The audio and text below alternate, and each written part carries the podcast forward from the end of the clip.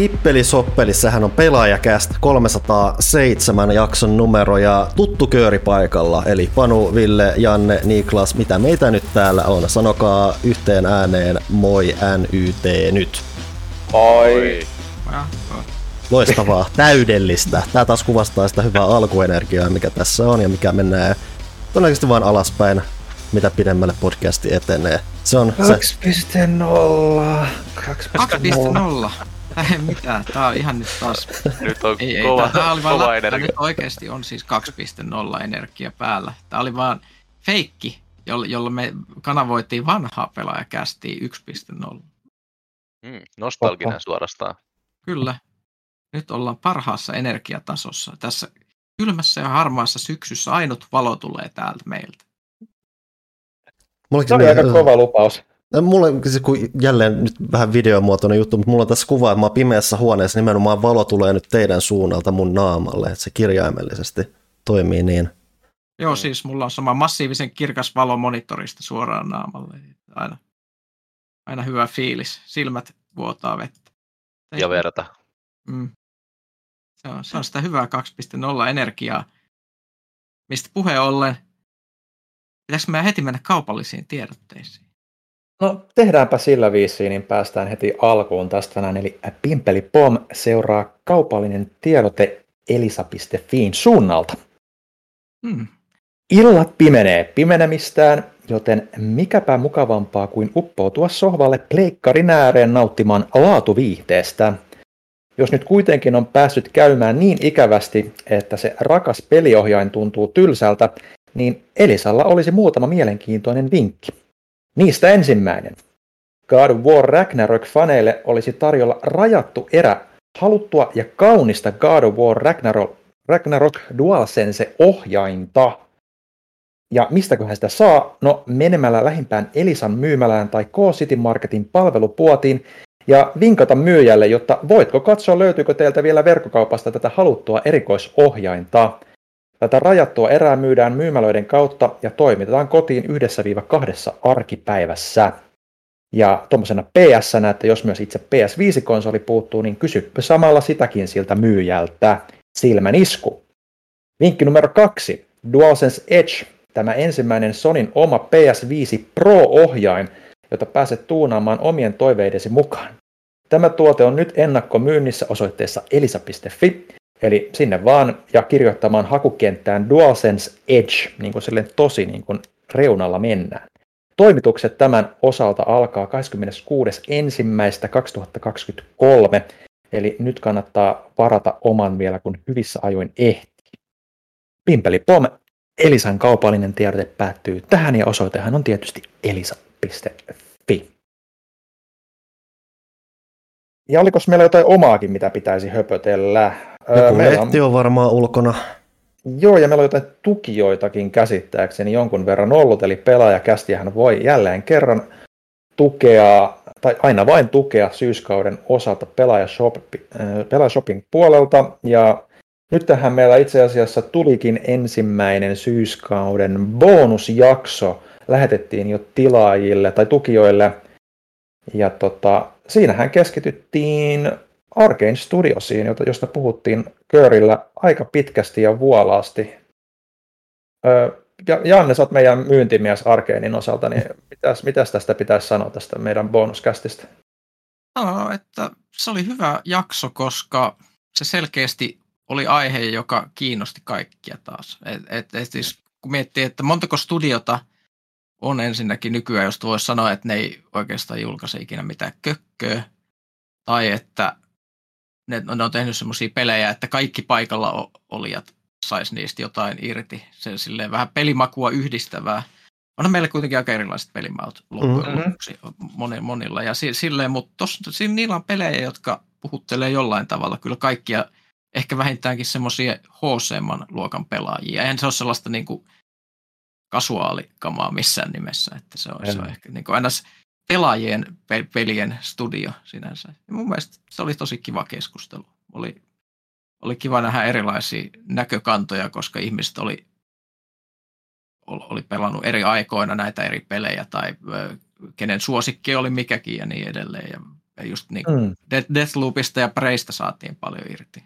Tälle, Panu ei ollut vielä siinä vaiheessa, mutta itse päässyt tota, Preitä läpi. Menikö se nyt jo? Kyllä se on nyt mennyt läpi, että pääsin näkemään loppuun. Vähän parista eri näkökulmasta, kun, mä, kun siinähän on periaatteessa eri keinoja lopettaa se peli, niin mä nyt varmuudeksi lopetin sen useammalla keinolla. Ja näin myös sen lopun, mikä kieltämättä, että jos, se, jos niin kuin ihan varauksettomatta törmää siihen, niin se voi olla vähän semmoinen, joku voisi sanoa, että se tuntuu jopa laiskalta siinä tavassa, mitä se tekee, mutta samalla siinä on, se kuitenkin sitoo tosi hyvin yhteen sen, että mitä siinä lopulta periaatteessa on koko ajan tehty, puhuttu, viitattu, muuta, että se, mm. so, se loppu on hyvinkin sopiva ja silleen ihan hauska semmoinen kommentaari videopelivalinnoista noin ylipäätänsä. Joo, joo, se on jännä, kun se on se kuitenkin semmoinen immersiivinen simu. Mm. Ja just, just toi, mitä sanoit, että se on, se kommentoi sitä, että se, miten sä oot pelannut mm-hmm. semmoisella niin, tasolla, joka on sekä tarinataso että metataso. Ja on aika jännä. Mut. Mm. Pelatkaa Prey. Se on hieno. Kyllä. Kuunnelkaa special podcasti ihmeessä, koska se oli, se oli taas hieno ja kiva tehdä. Joo, eli se pitäisi nyt olla kaikilla tukijoilla postiluotassa. Jos ei ole, niin tarkistakaa vielä roskapostinen ja laittakaa sitten sinne asiakaspalvelun suuntaan viestiä, jos, jos ei näy ja kuulu. Ää, tosiaan myös sitten toi toinen bonusjakso äänitetään tuossa sitten vuoden lopuksi tämän kauden päätteeksi. että saatte sitten myös joululoman tienoilla, kun me ollaan sitten kinkkujen ja minkä kalkkunoiden ja topujen äärellä, kuka minkäkin. Niin... Istutaan pimeydessä, koska on sähkökatkot ja energiasäästöt ja kaikki muut hienot jutut. Kinkku on ehkä silleen puolenlämmintä, mitä näitä nyt on? Niin, niin siellä voi sitten sitä toista bonuskästiä kuunnella lepposessa meiningissä. Viimeisillä akuillaan. Kyllä. Semmoinen lisähuomio on vielä tuosta kästin tukijoille, että nyt on meidän toinen lasinalunen tullut myyntiin, eli Kratos lasinalunen. Joo, eli, eli ensimmäinen oli Mario, ja jo nyt jos haluaa puhtaasti vaan kun lasinalusen toisen version, niin sen saa sieltä erillisinä hankittua nyt myös. Kyllä, ja uudelle, uusille tukijoille menee nyt toi Kratos ja sitten sen Marion saa sitten erikseen myös tarvittaessa. No niin. Kratos ja Mario ö, ilma lainausmerkeissä. niin, niin, kyllä. kyllä. Eli tekoälyllä suunniteltuja Lassen toimesta. Mitään copyrightteja ei ole rikottu, ei missään nimessä. Ei, ei koska ei. ne vaan muistuttaa niitä ihmisiä hämmästyttävän. Se, se on, se on, se on, ja Barjo. Se on Mar, Marjo Jillä ja jo just joku. Jarjo. Toiko meitä uusia tukijoita? Kyllä, tota, tämän uuden bonuskästin myötä on tota, jonkun verran tullut uusia tukijoita ja hän ovat Kalle Torniainen, Joni Hirvikallio, Erik Forsell, Antoni Lehto, Heikki Holopainen ja Petri Pakkanen. Kiitos teille ja mukavia tukijakso kuunteluhetkiä heille myös. Olette lempi-ihmisiä. Mm. Henkilökohtaisia lempi-ihmisiä. Mm. Kyllä. just uusia semmoisia elämää, niin nyt, nyt ne on täällä. I love you guys. Joo. Myös semmoinen asia meidän puolesta pitää, niin kuin tuli korkeammalta portaalta käsky, että meidän pitää mainita tällainen asia, että pelaajan sisarlehden animen verkkosivut on avattu uudelleen vuosien tauon jälkeen. Eli ajankohtaista japanilaisen popkulttuurin uutisia ja animelehdessä vuosien varrella julkaistuja artikkeleita voi käydä kurkistelemassa osoitteessa animelehti.fi. Eli sitä kannattaa käydä siellä sitten kurkkaamassa. Ja vielä vähän sen ehkä jotain tuommoista kaupallisempaa. Hei, kuulkaa, semmoinen peli on ilmestymässä kuin Dark Chronicles uh, Anthology. Devil Dark Pictures Anthology. No se kiinperhana, nyt kyllä rahat takaisin. Rahasta puheen ollen tehdä nyt heti selväksi. Tämä on maksettu osuus, toinen Pimpelipom juttu. Kyllä. Rallati rallalla. Kyllä. Öö, niin.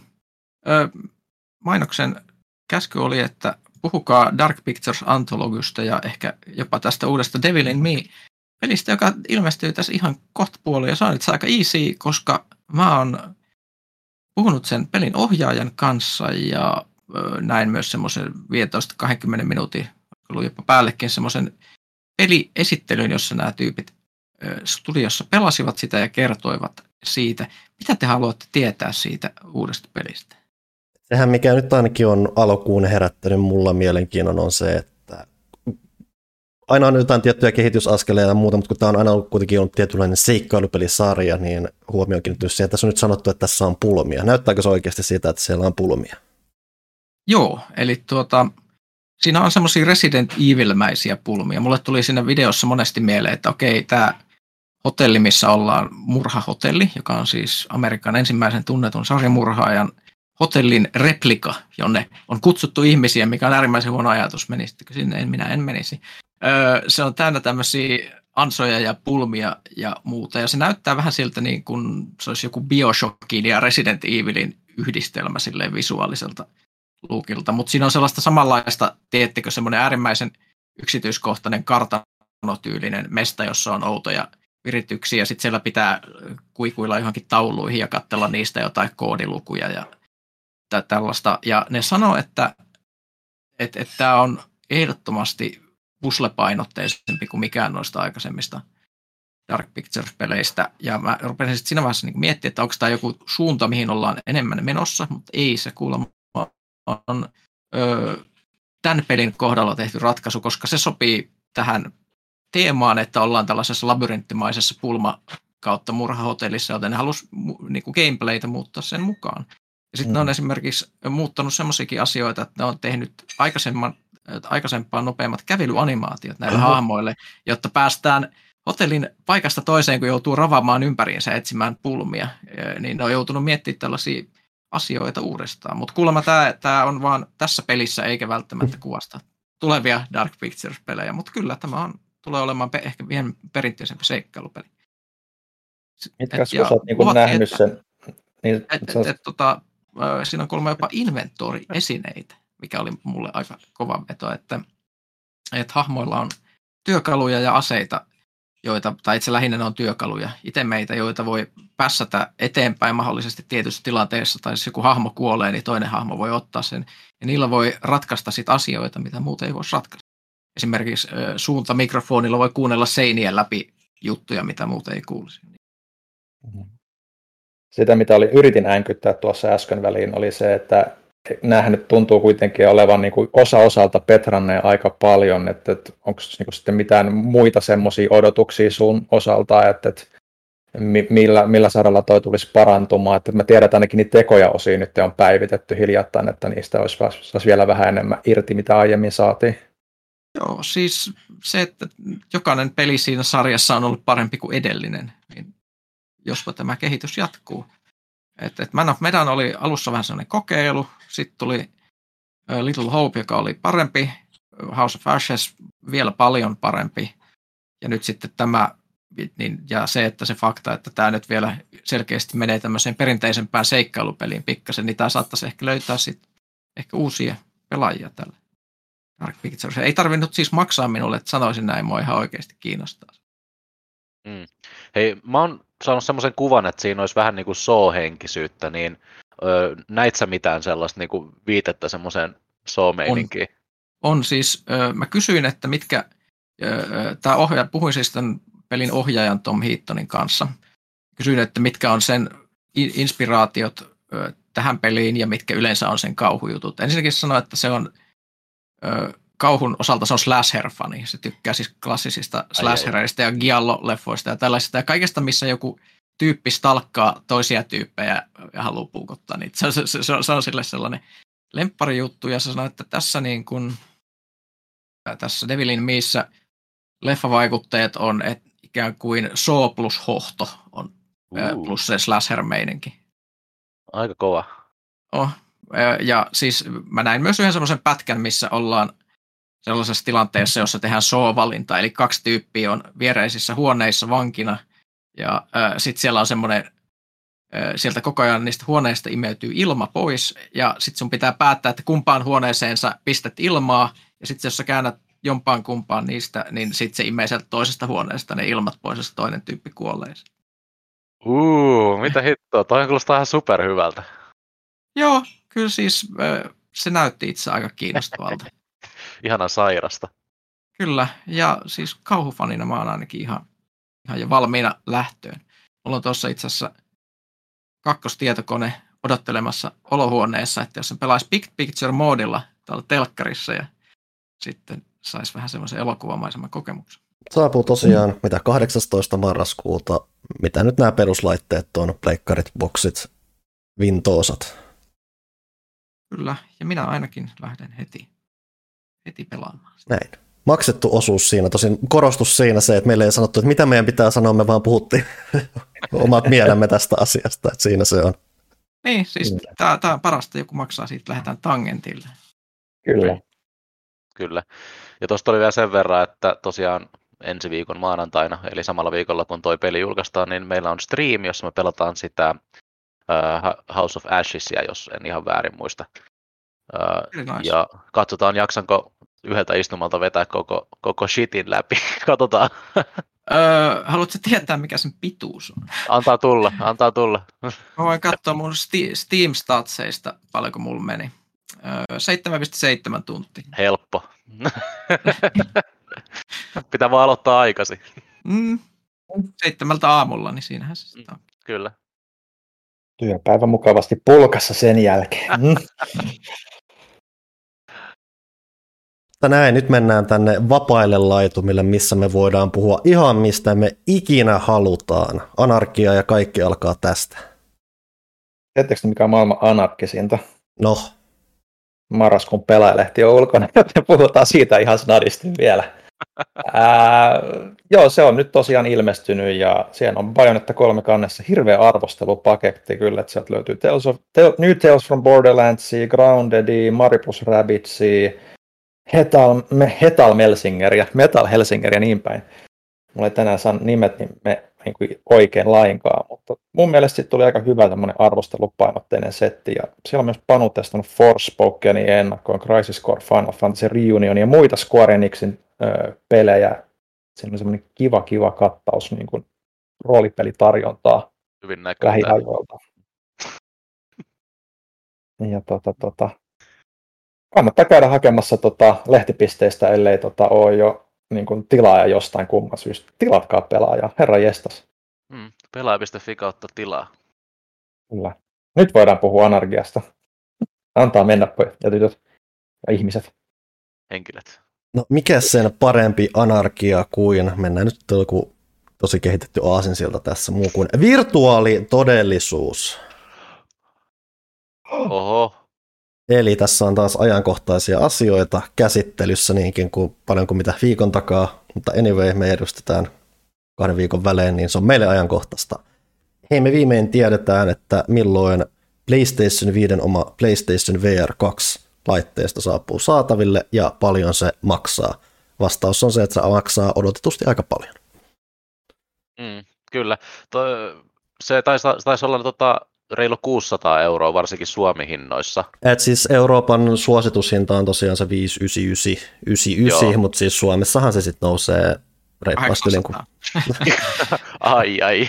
tai en, mä- en mä tiedä, mä vaan arvasin niin kuin lonkalta, että Suomi lisää tulee vähintään sen verran. Et siis odot, Joo. o- odotettuahan toi oli, että koska sehän mikä tässä nyt on ollut kuitenkin se, että siinä missä alkuperäinen PSVR oli siis hyvin mopolaite, niin tässä oikeasti mm. on vähän sitä rautaa ja ominaisuuksia vähän enemmän taustalla ja muuta, että se oli oletettua, odotettua, että sieltä tulee käytännössä semmoinen PS5 hintainen laite vielä siihen päälle, jos se sattuu kiinnostamaan siinä, että odotusten mukaisesti mennään. Tässä on vaan se, että ehkä ajoitus voisi olla ehkä tälleen vähän parempi näin, kun eletään ties mitä inflaatiota ja talouskriisien loistoaikaa ja muuta, niin että, että siinä, että PSVR on jo muutenkin vähän semmoinen hyvin tietynlaisen yleisön laite, niin nyt se vaan korostuu tässä nykyisessä talousnäkymämaailmassa varmaan Joo. aika paljon. Kyllä. Mun mielestä se on myös mielenkiintoinen valinta, että joo, se on, siellä on toki hyvää, hyvää teknologiaa, se on sen takia hintava, mutta et esimerkiksi Oculusen slash Metan, niin ö, Quest 2 maksaa vain 400 euroa, ja sehän on täysin langaton ja kaapeliton kapistus. Et Mm. Se, sen, se mukavuus, käyttömukavuus on ehkä erilaista kuin sillä PSVRllä. Mä näkisin, että ihmiset lähtee ehkä sinne Facebookin kelkkaan jo pelkästään sen hinnan takia ja sitten sen langattomuuden. Riippuu vähän, miten nyt saa ylipäätänsä myytä, että edelleen on vähän auki, toki ei ole täysin Et aika paljon saa tapahtua, että jos sä pystyisit oikeasti hyödyntämään esimerkiksi PSVR 2 myös PC, se olisi kyllä huikea etu, mutta mm. hankala nähdä, miten Sony suhtautuu siihen. Tosin tänä päivänä ei oikein tiedä, koska Sony on kuitenkin alkanut tekemään myös julkaisemaan aktiivisesti PC-pelejä, niin saa nähdä ehkä niitä heltyy jossain edes myöhemmässä vaiheessa joku tuki tai muuta, mutta lähtökohtaisesti tarkoitus niillä on myydä kuitenkin leikkareita ja muuta, niin se on se ainakin ensiprioriteetti tässä vaiheessa.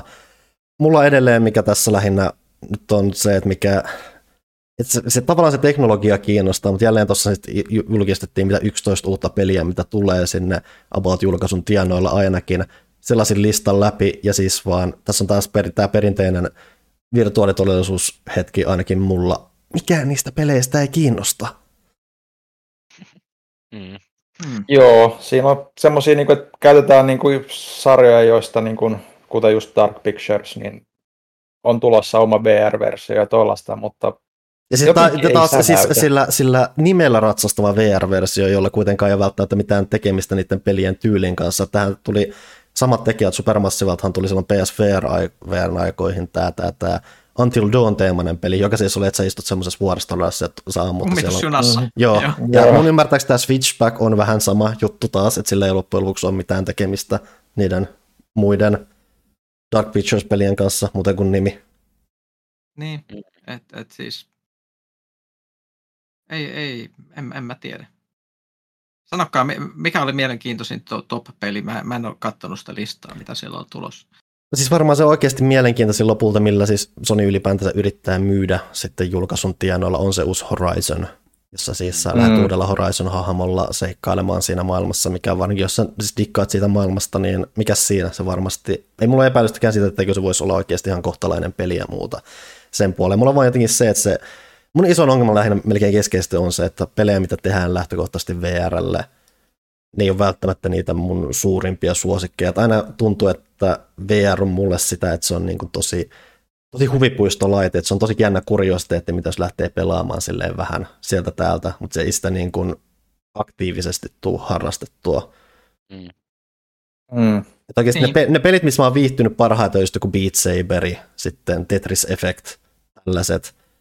Ja en mä lopulta tiedä, Beat Saber, siis se VR on semmoinen hauska efekti siinä päällä.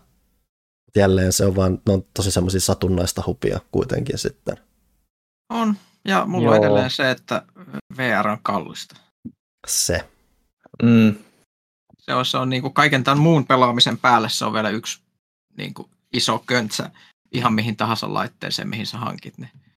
Ja se voi olla joko kevyesti, niin kuin ensimmäiset pleikkarilasit, tai sitten se voi olla tosi paljon, niin kuin nämä jotkut lasit varsinkin. Niin Et sehän mikä alkuperäisessä PSVR oli, että se oli kuitenkin just laseihin nähden kuitenkin aika matalahintainen edullinen ja sen myötä, varsinkin vielä muutamien lisäalennusten myötä, sehän oli loppujen lopuksi aika semimenestyslaite Sonille, että kun sä katsot, että mitä nyt oli joku muutama miljoona, kun sä vertaat kaikkiin PS4, mitä on olemassa, niin se ei näytä siinä suhteessa isolta, mutta siihen nähden, mitä se kuitenkin oli, niin se käytännössä oli kuitenkin aika menestys ja kehittäjät selvästi tuki sitä aika hyvin, että se on aika mm. rohkaiseva puoli siellä.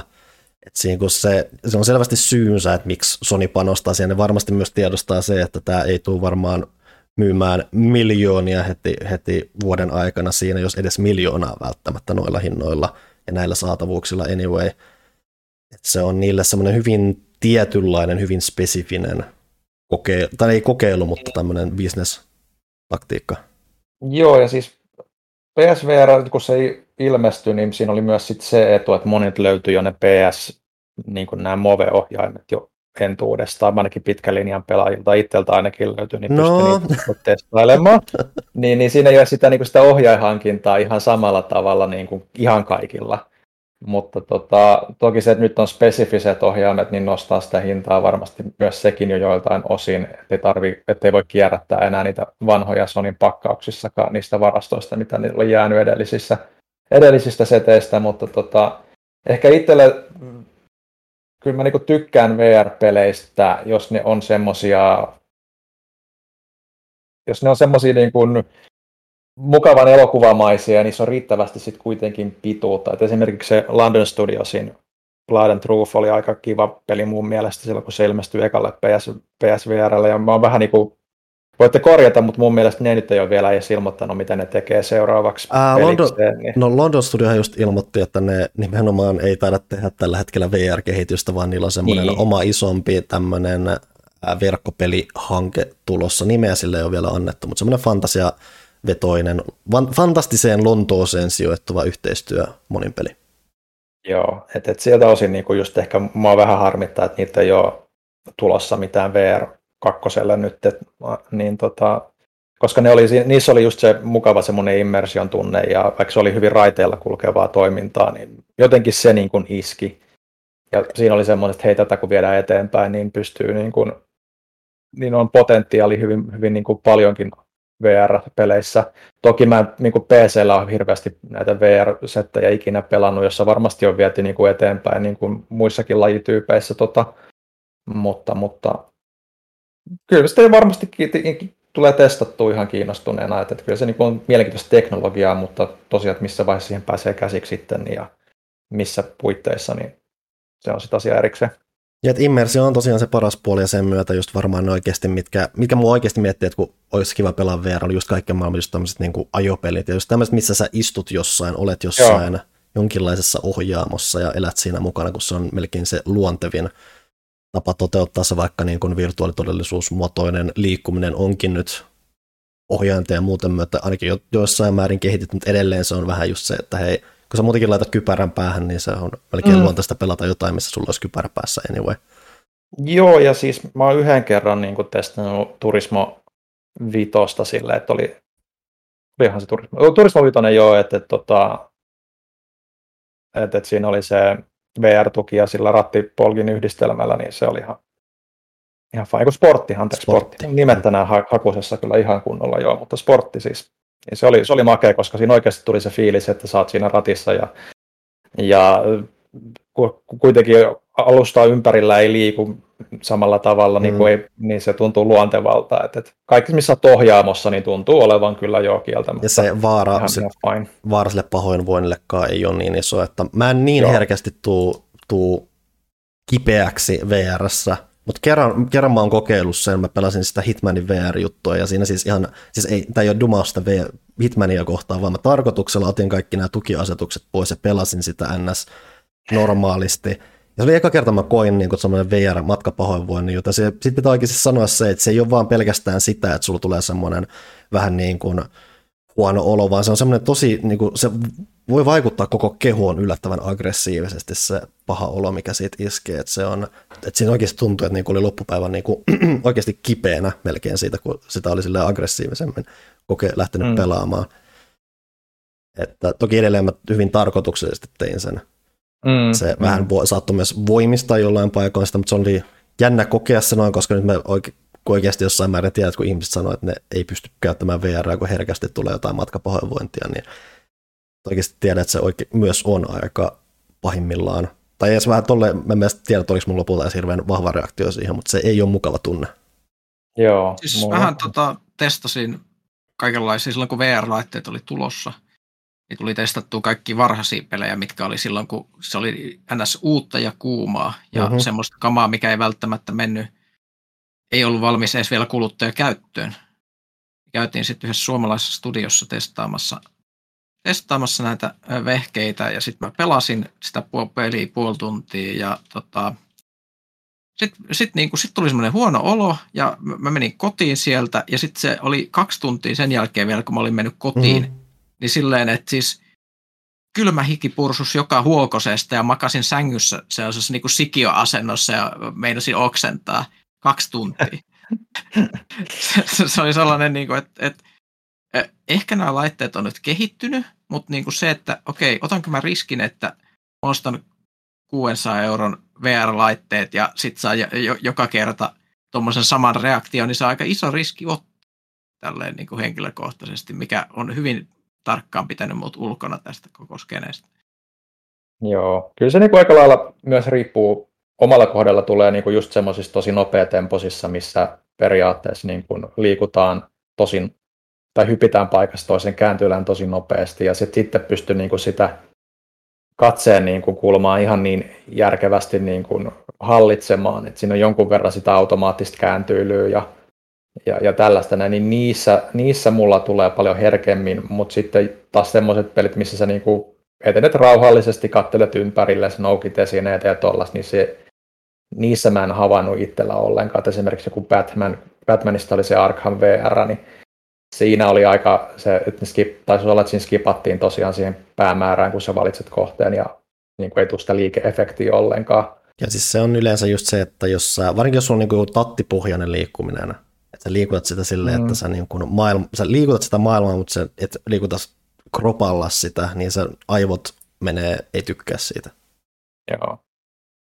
Et, et, et on siinä tosiaan noita, ja sitten kyllä nyt jonkun verran kompensoitu vuosien varrella sitä, että on niistä sitä, että nenä varjo näkyy siinä, että ei osallahan se vissiin toi niin sitä pahoinvointia ja tuollaista noin. Et, et, et ehkä sen pikkuhiljaa alkaa, että kyllä mä niin aion testaa ihan niin kuin, sit, kun tää, sitten kun tulee mahdollisuus, niin VR-pelejä nykyaikaisia ihan kunnollakin, mutta nyt ei ole siihen vielä toiseksi tullut järkevää vai? Kiinnostaa kuitenkin tekniset puolet just nähdä just se, että oikein, että miten nämä, just nämä ohjaimien käsin seuranta, tästä taisi olla myös vähän enemmän teknologiaa, jos siihen pystyy vähän jotain Joo. sormienkin kanssa kikkailla kuitenkin ja muuta, mikä on aika moderni osa VR. Ää, sehän mikä just PSVR oli nihkeet oli se, että kun tässä sulla aika mopo vehjät, kun sä laitat sen päähän, niin ne, eihän ne mm. pelit hyvältä näyttänyt siinä, että se on nimenomaan se isoin funktio oli enemmänkin se, että sä pääset semmos, että vaikka jos pelasit Tetristä, niin sä pääset semmoiseen suljettuun tilaan, ja mm. voitit olla katsomatta asioita liian tarkasti, koska ne on vähän rosoisen näköisiä. Tuossa nyt ylipäätään niin kuin moderneissa, modernit tämän päivän virtuaalitodellisuuslaitteet on mennyt eteenpäin. Siitä ne oli jo eteenpäin PCllä, PSVRkin nähden siihen aikoihin, mutta just kiehtovinta tässä on just nähdä, mikä se tämän päivän konsolikokemus tällä saralla sitten oikeasti on, mitä Sony haluaa yrittää lähteä myymään ihmisille. Joo. Toivotaan parasta, pelätään pahinta ja niin paljon. Hmm.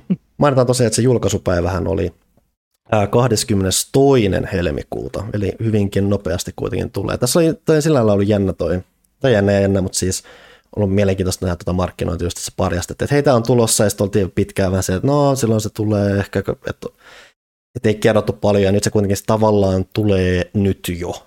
Että se on mm. mun mielestä siinä mielessä ihan hyvin hanskattu se puoli siinä. Tarkin musta, tällainen ihmisen, joka ei välttämättä odottamalla odottanut sitä, niin se tuntuu, että se nyt tulee jo vähän niin kuin nyt jo, mutta niin, tässä tapauksessa vaan omasta puolestani.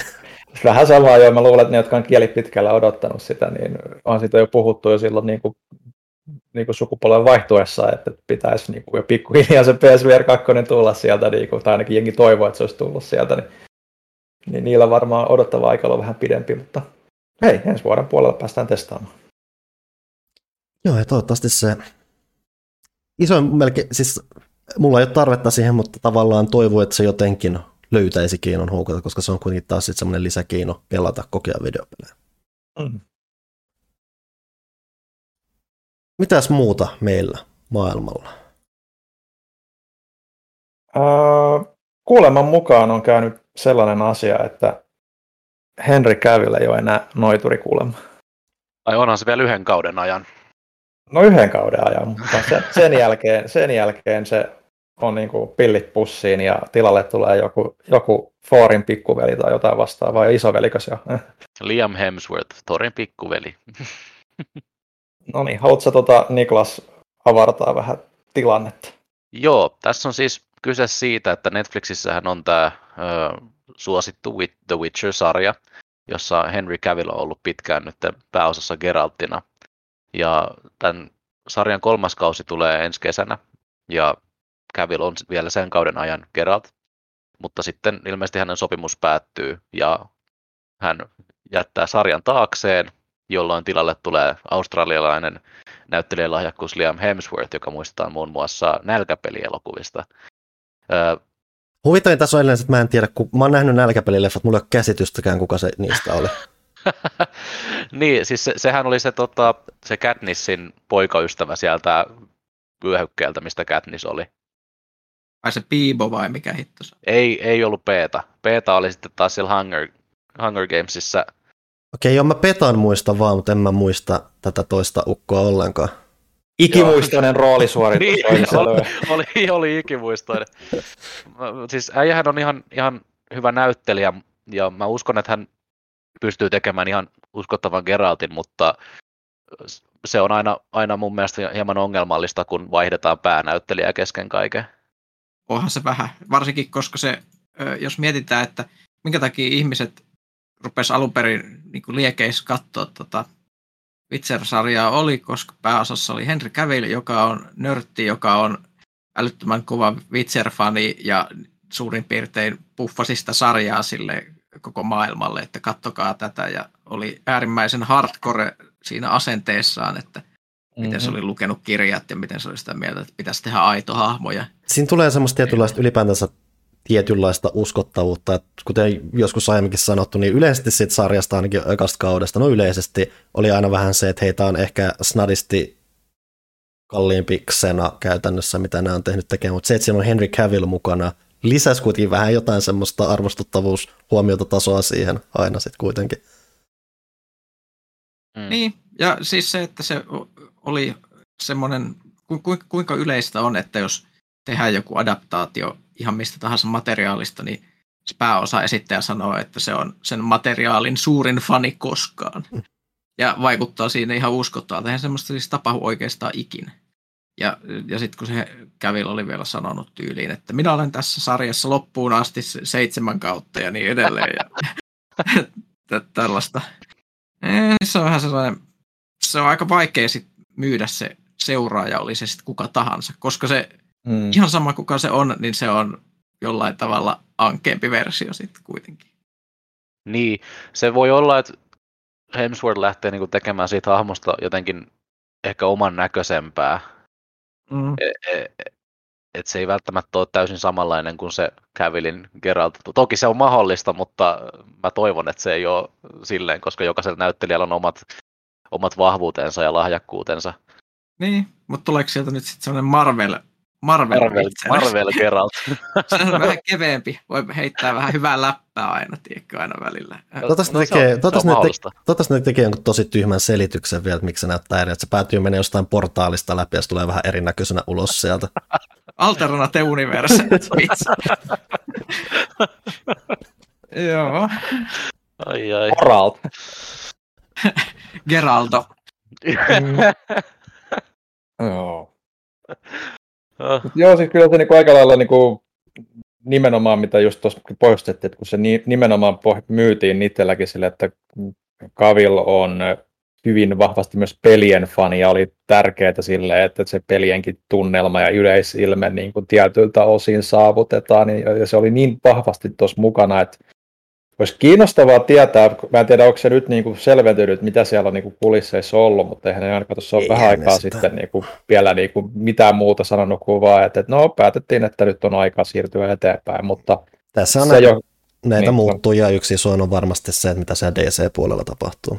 Mm. Niin, ja siis ymmärtääkseni Cavillilla oli ollut aikaisemminkin siis vain kolmen kauden sopimus, jota hän, jossa, jossa on ollut optio jatkamiseen. Mm. Mutta nyt, nyt kun hän niin kun pääsee tästä irti ja kun hän on nyt taas teräsmies, niin mä luulen, että ihan aikataulu- ja palkkasyistä niin hän on sitten lähtenyt sinne DC-universumiin takaisin.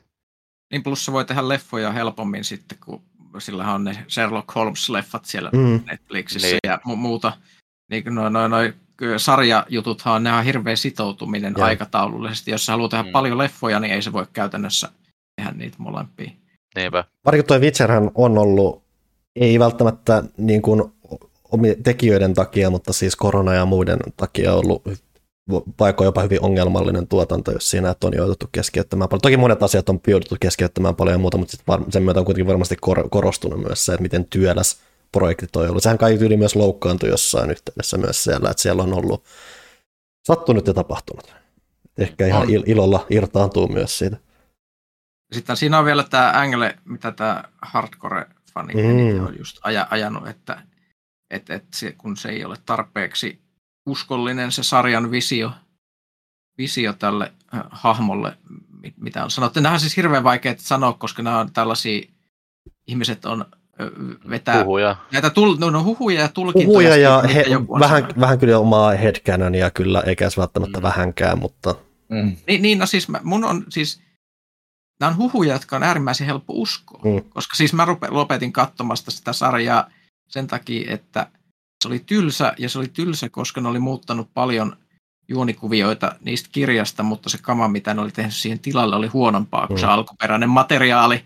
mikä on se, että jos sä teet, jos sä teet muutoksia johonkin materiaaliin, millä on massiivinen hardcore-fanikunta, niin okei, joskus niitä pitää tehdä. Siis kyllähän niin kuin Lord of the Rings-leffatkin esimerkiksi, ne ei ole niin uskollisia kuin mitä ihmiset ehkä ajattelee. Niissä on ihan massiivisia muutoksia niihin kirjoihin mm-hmm. monilla tavoin. Mutta ne on muutoksia, jotka tuntuu järkeviltä ja ne toimii elokuvaformaatissa hirveän hyvin. Ja ne on siinä mielessä parannuksia siihen, mitä se on. Mutta kun tässä tuntuu, että ne ei ole parannuksia, vaan ne on vaan sellaisia, että tehdä asiat eri tavalla, mutta lopputulos on äärimmäisen tylsä. Niin siis ainakin siinä kakkosessa, mikä mulla tuli, että ne yrittää väkisin nostaa jo aikaisemmin panosta sen maailman suhteen ja muuta, että se ei riitä, että he saa tuommoinen hippelis hoppelis ympärinsä menevä noituri, joka vähän tappaa hirviötä ja sitten saattaa tämmöistä mystistä taikatyttöä ympäriinsä, että se ei tunnu, että se riittää niille tekijöille, vaan niitä on heti pakko tunkea sitä maailman ulottuvuussäätöä ja muuta niin kuin heti jo siinä kakkoskaudella, kun siinä vaiheessa kirjoissa noista ei tarvittu edes kauheasti mitään vinkatakaan tai muuta, että se oli hyvin mm. semmoista hyvin tiettyyn pisteeseen keskittynyttä fantsua. Joo, Joo. Ja nehän, nehän on myös se, tota, se novellimateriaali on sellaista hirveän sellaista Monster of the Week, mm. Geralt seikkailee, mm. niistä ihmiset tykkää ihan hullua, siis mulla, mulla, mulla, on hyvää kamaa. Se on semmoista gritty Eastern Europe fantsua, mikä vetoo tämmöiseen suomalaiseen lukijaan siinä masentavuudessa. Ja siis mulla on edelleen se, että siis mä olin eniten Witcher-intoilija, kun mä luin siis ne mitä kaksi ekaa kirjaa, mitkä siis on näitä, näitä, näitä novellikokoelmia. Eli siis, mm. siis, että siinä ei ole semmoista isompaa, selkeää tarinaa ainakaan vielä siinä vaiheessa. Mä tykkäsin siitä tosi paljon, että kun se alkoi muuttua semmoiseksi romaaniksi, mä oon vähintellen vähän niin kuin mm. horjahtanut siitä.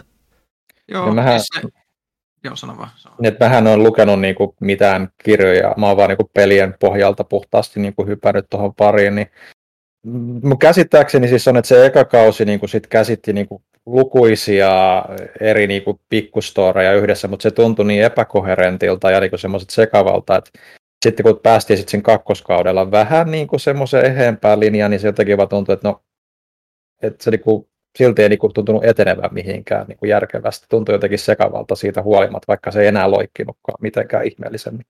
Mm, mun mielestä se ykköskauden semmoinen öö, niin kuin useassa linjassa edennyt tarina oli ihan niin kuin raikas, raikas ote siihen, ja mun mielestä se oli aika palkitseva loppujen lopuksi, kun ymmärsi sen, että miten, tai miss, missä järjestyksessä ne tietyt aikajanat menee, ja miten mm. ne sitten loppujen lopuksi kätteli keskenään.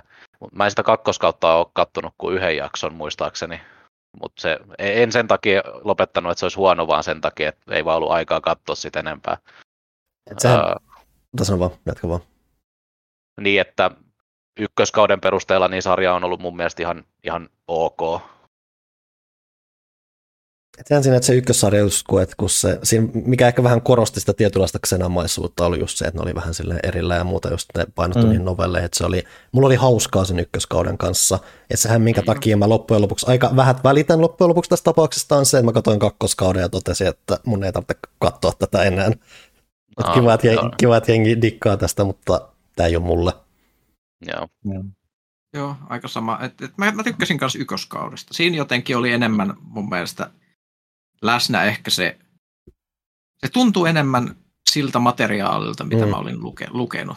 Et, mm. et, et siinä oli joku semmoinen fiilis, fiilis, mikä oli varsinkin niissä sellaisissa tarinoissa, mitkä oli ehkä semmoisia pikkasen suorempia konversioita niistä jostain, jostain tota, niistä lyhyemmistä storeista. Minusta se on tosi hyvä se alku, mikä oli siis se, muista mikä, mikä sen hiton novellin nimi on, missä se Renfri just pyörii, mikä on käytännössä siis se semmoinen lumikki satu mm. muunnelma. Mut, mut.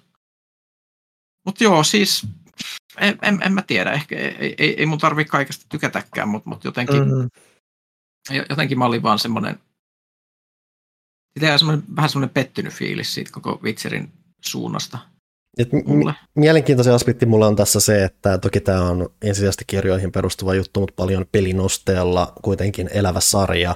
On kuitenkin mm. tavallaan mielenkiintoista nähdä, että se on kuitenkin saanut tuommoisen pohjaa, että se on päässyt kolmoskaudelle, on varmistettu neloskausi, mutta samalla myös, että se on sitten tällä tasolla myös, että no, että me jatketaan eri näyttelyjä ja muulla, että se on tietynlainen, se on kuitenkin se, että sitä ei, että se jatkuu yhä, se, sitä ei ole peruttu ja muuta, siinä on tietynlainen semmoinen toivekkuus tuommoisesta pelikytköksessä olevista, olevasta viihdetuotteesta ja muuta, että tavallaan se on, tuntuu, että se on niin kuin perustellummin nyt osa isompaa maailmaa, että se käy läpi tämmöisiä kaikenlaisia tuotantokon hämmennyksiä ja selviää ainakin toistaiseksi niistä kuitenkin, että siellä kuitenkin on uskoa siihen, että me voidaan jatkaa tätä edelleen ja muuta, että se on kuitenkin tolleen niin kuin tuotantona jännä seurata. Mm. Oh, mutta mut toisaalta riippuu varmaan, miten ne niinku edistyy, että miten ensinnäkin katsojaluvut menee sitten kolmoskaudella, mm. varsinkin jos ihmiset on silleen vähän niin kuin, koska, koska mua ainakin siis, jos sä tiedät, että joku sarja tulee menemään, esimerkiksi jos tiedetään etukäteen, että tämän kauden jälkeen se on canceloitu tai canceloidaan mm, mm. tai jotain, niin mun on hirveän vaikea silloin esimerkiksi löytää fiilistä katsoa sitä, koska sen tietää, että se tulee päättymään tavalla, joka kyrsii sitten vaan, että et se on vähän niin kuin myrkytetty malja jo ennalta. Ja mm. sitten sit, tässä on just vähän se, että katsoako ihmiset nyt tätä tätä kautta sit sille, sillä tavalla se on hate watchina, että ne katsoo, mm. että ja tämänkin takia sit Kavil lähti. että se ihan, ihan hyvin voin kuvitella, että ihmiset mm-hmm. katsoo, ja sitten ne katsoo sitä neloskauden alkuun sille, että lol, lol ja mm. tässä, ja sitten Netflix canceloi sen neljännen kauden jälkeen, koska katsojaluvut on laskenut liikaa. Mutta kelaa miten outoa, että se on päässyt kuitenkin neljännelle kaudelle asti, koska yleensähän Netflix vetää joko ykkös- tai kolmoskauden jälkeen jo piuhan seinästä. Ja sehän mitä no, kol- kolmoskaudella alkaa tulla bonareita Joo. tekijöille, joten pitää, jos, jos, sar- jos sarjalla ei ole mitään syytä olla olemassa, niin sitten ainakin vedetään johto saman tien seinästä. Jep. Mä luulen, että siinä on aika paljon myös, voi olla se, että CD-projekt on niin vahvasti panostamassa myös tuohon Witcher-universumin pelien puolella, että ne haluaa hyötyä siitäkin vielä vuosiksi eteenpäin. Et, et, nyt kun tulee nyt se remake ykkösestä ja sitten se oma trilogia, niin se on niin kuin, pysyy pinnalla niin kuin pelipuolella, niin ne nyt haluaa kynsiä hampain pysyä siinä sitten imussa mukana. Toisaalta sitten voihan se olla, että, että eihän näistä, koska muutos on aina muutos, se voi olla myös parempaan päin, että ehkä, mm. ehkä, ehkä sitten pikku iso Hemsworth, kumpi se nyt sitten olikaan, niin niin, niin, niin. Monta niitä, eikö sitten ole kolme kaiken kaikkiaan? Niitä, niitä, on kolme tai neljä. Tämä on vähän niin kuin Baldwinit kaikki. Tilanteesta riippuen kolme tai neljä. Kyllä. Niin, niin, niin, mutta jos se vaikka yllättäisikin sitten, niin mistä sitä tietää? Mm, se voi olla. Kyllä mä haluan antaa mahdollisuuden Liamille. Mä haluan nähdä, nähdä millainen se, sen ote siihen hahmoon on. Niin totuushan on se, että uteliaisuus siitä, että miten näkyvä se on, on vähintään mielenkiintoinen siinä mielessä, että kyllä moni siis taas periaatteessa kiinnostaa Witcher kokonaisuutta, tai siis tuo TV-sarja kokonaisuutena enemmän sen myötä, että hei siellä tapahtuu jotain näinkin karun oloista, mutta hei, mm. kuka tietää, ehkä se on miljoona kertaa, eikä se on syntynyt tähän rooliin ja se elvyttää sarja ihan uudella tavalla. Ja... Mm, se voi olla kaikki mahdollista, mutta toisaalta niin kuin en mä tiedä, fantasiasarjat tuntuu olevan aika vaikeita kyllä sovituksina mm. telkkarin. Jos miettii, että nimetkää laadukkaita fantasiasarjoja, niin se ihan niin kuin, jotka olisi ns. fantasia fantasiaa, niin se, se ei ole itse ihan helppo kysymys. Et, et jotenkin se, koska ehkä siinä on se, että se menee niin helposti semmoisen, jos siihen ei pistä hirveästi rahaa, niin se näyttää tosi juustoselta. Se on just se Xena-efekti. Ja toisaalta mä sanottava, että Xenahan on ihan helvetin hyvä. Joo, joo, siis kun mä, kun mä, siis, kun mä siis nostan tätä Xenaa esille, niin mä nostan kaikilla kunnioituksella. Se on hyvin tietynlainen televisiotyyli, mikä, mille on paikkansa maailmassa. Mä ehkä tänä päivänä enemmänkin, että sillä ei ole varmaan mitään hyvää korvaajaa edes sinällään. Voisi tehdä sellaista enemmän kyllä, joo. Joo, ja että et jos pitäisi miettiä, että minkä, minkä fantasia-televisiosarjan katsoisi uudestaan ennemmin, niin kyllä varmaan Xena olisi siellä kärkipäässä. Viihdettä ainakin on luvassa joka jakso. Olenko väärässä? En ole väärässä. Et ole väärässä. Xenasti kertoo se, että eikö se kuitenkin syntynyt näin Herkules spin-offina, ei kukaan miettii sitä Herkules-sarjaa enää.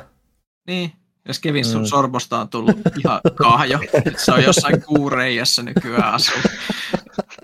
Samaan aikaan Lucy Lawless vaan hienompi vuosi vuodelta. Se on, se on tiedätkö. Xena voitti Herkules.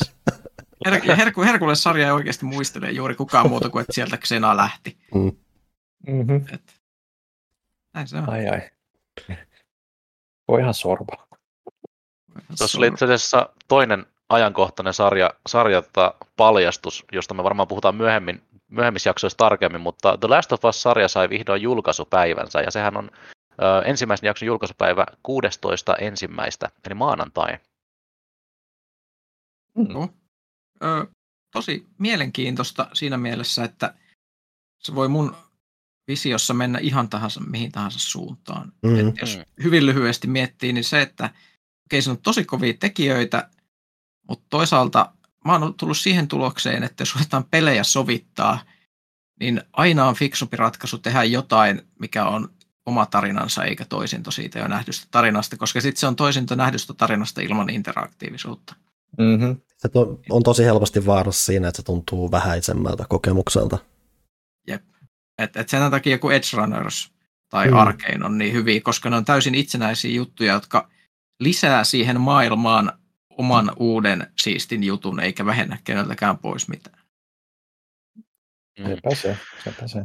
Mä odotan tota erityisesti sen takia, että mun mielestä The Last of Us-pelit on Pleikkarin parhaat yksinoikeuspelit, ja mä henkilökohtaisesti niin saan enemmän tunnetta irti yleensä TV-sarjoista ja elokuvista kuin peleistä, että mä, mä odotan semmoista tosi, tosi raan tunneikasta, tu, tunteikasta ja kyyneleet valuu meininkiä. Se on jännä, jännä, jännä, tota, jännä tota, kokonaisuus siinäkin mielessä, että, että kun kuitenkin Last of Us 1 on tullut pelattua silloin PS3-kaudella, sitten tuli se re, remaster, ja nyt tuli sitten part 1, ihan kokonainen remake, niin se tarina on nyt niin monta kertaa viime aikoina myös koluttu, että tuoksi sitten siihen oikeasti miten paljon uutta tai jotain erilaista kulmaa, niin se on ehkä se kiinnostavin angle. Ja mä en tiedä, onko mä pettynyt vai, vai tyytyväinen, jos se on, niin kuin, miten, jos on tismalleen sama. Mä, mä en tiedä Niin iso, tässä vaiheessa. iso aspektihan tässä nyt on se, että siinä on kuitenkin, että se on seuraava yksi suuri tuleva nimenomaan HBO-sarja, mikä siis tarkoittaa mm. samaa sitä, että siis sillä on oikeasti potentiaalinen valtava uusi yleisö jo puhtaasti, mikä osaltaan Mm. perustelee tota, ja sitten siinä bonarina on se, että täällä on tämmöiset mutisevat pelaajat miettimässä sen, no onko siinä, onko sillä nyt mitään syytä olemaan, katsotaan nyt tämä täältä, ihan samaa se on siellä. Mm. Mutta Se on kuitenkin. näkökulma. Mm-hmm. Mm. Mä- Varsinkin että vain. siis, siis, että kun mä en kuitenkaan kuullut niin siitä, että mä oletan kuitenkin, että tämä nyt ehkä on kuitenkin siis enemmän tämmöinen yhden kauden mittainen tapaus, joka käsittelee sen pelin ja sitten se olisi käytännössä siinä, ellei ne halua jotain kakkosen kanssa yrittää kikkailla. Onko Mm. sitä sulla... Mä, mä olisin jotain muistaakseni lukenut, että tämä olisi niinku tarkoitus olla ihan se, semmoinen seuraava suursarja, joka niinku jatkuu eteenpäin. Öö, öö, Mutta se, sehän selvii vasta ajankaan, että Nyt mun kiin- kiinnostusprosentti tätä kohtaa romahti entisestä. Mutta toisaalta nyt se on sitä ulko, jos se, jos se menee sen ulkopuolelle, niin sitten sehän on just, voi olla se potentiaalinen, että ne tekee siellä siis, jotain ne, kiinnostavaa. siis ne voi mennä ulkopuolelle, mutta jos se on sitä, että useamman kauden sisällä käsitellään nimenomaan siis sitä ykköspeliä, niin sit, Mm. mm. sittenhän se vasta... mun mielestä se kaikista kiinnostavin olisi nähdä ö, näytelty versio niin ö, The Last of Us 2. Se olisi niin kuin hekumallista. Jos siinä on se, se, kausi kaksi.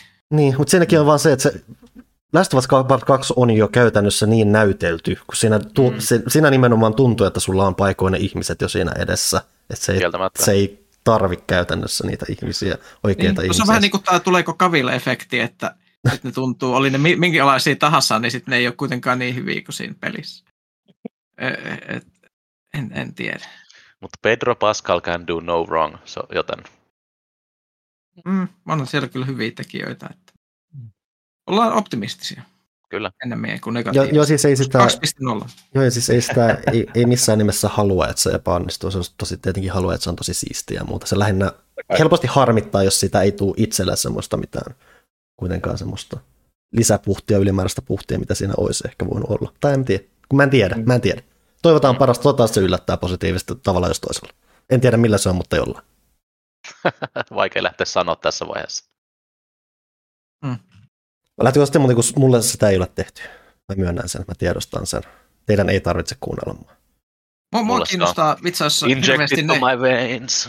et, et, et mä haluaisin mahdollisimman paljon kuulla mielipiteitä siitä, sit kun se tulee pihalle ja niinku reaktioita ihmisiltä, jotka ei ole pelannut niitä pelejä. Mm.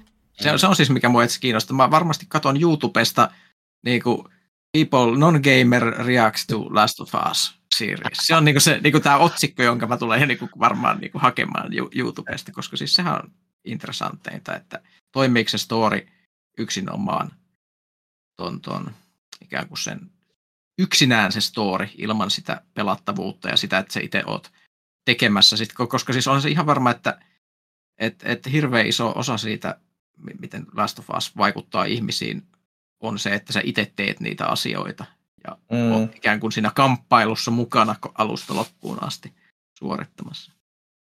Joo. We will see. We'll see, we'll see. Mitäs muuta? Ollaanko me pelattu videopelejä kenties? On. kaiken muun lomassa.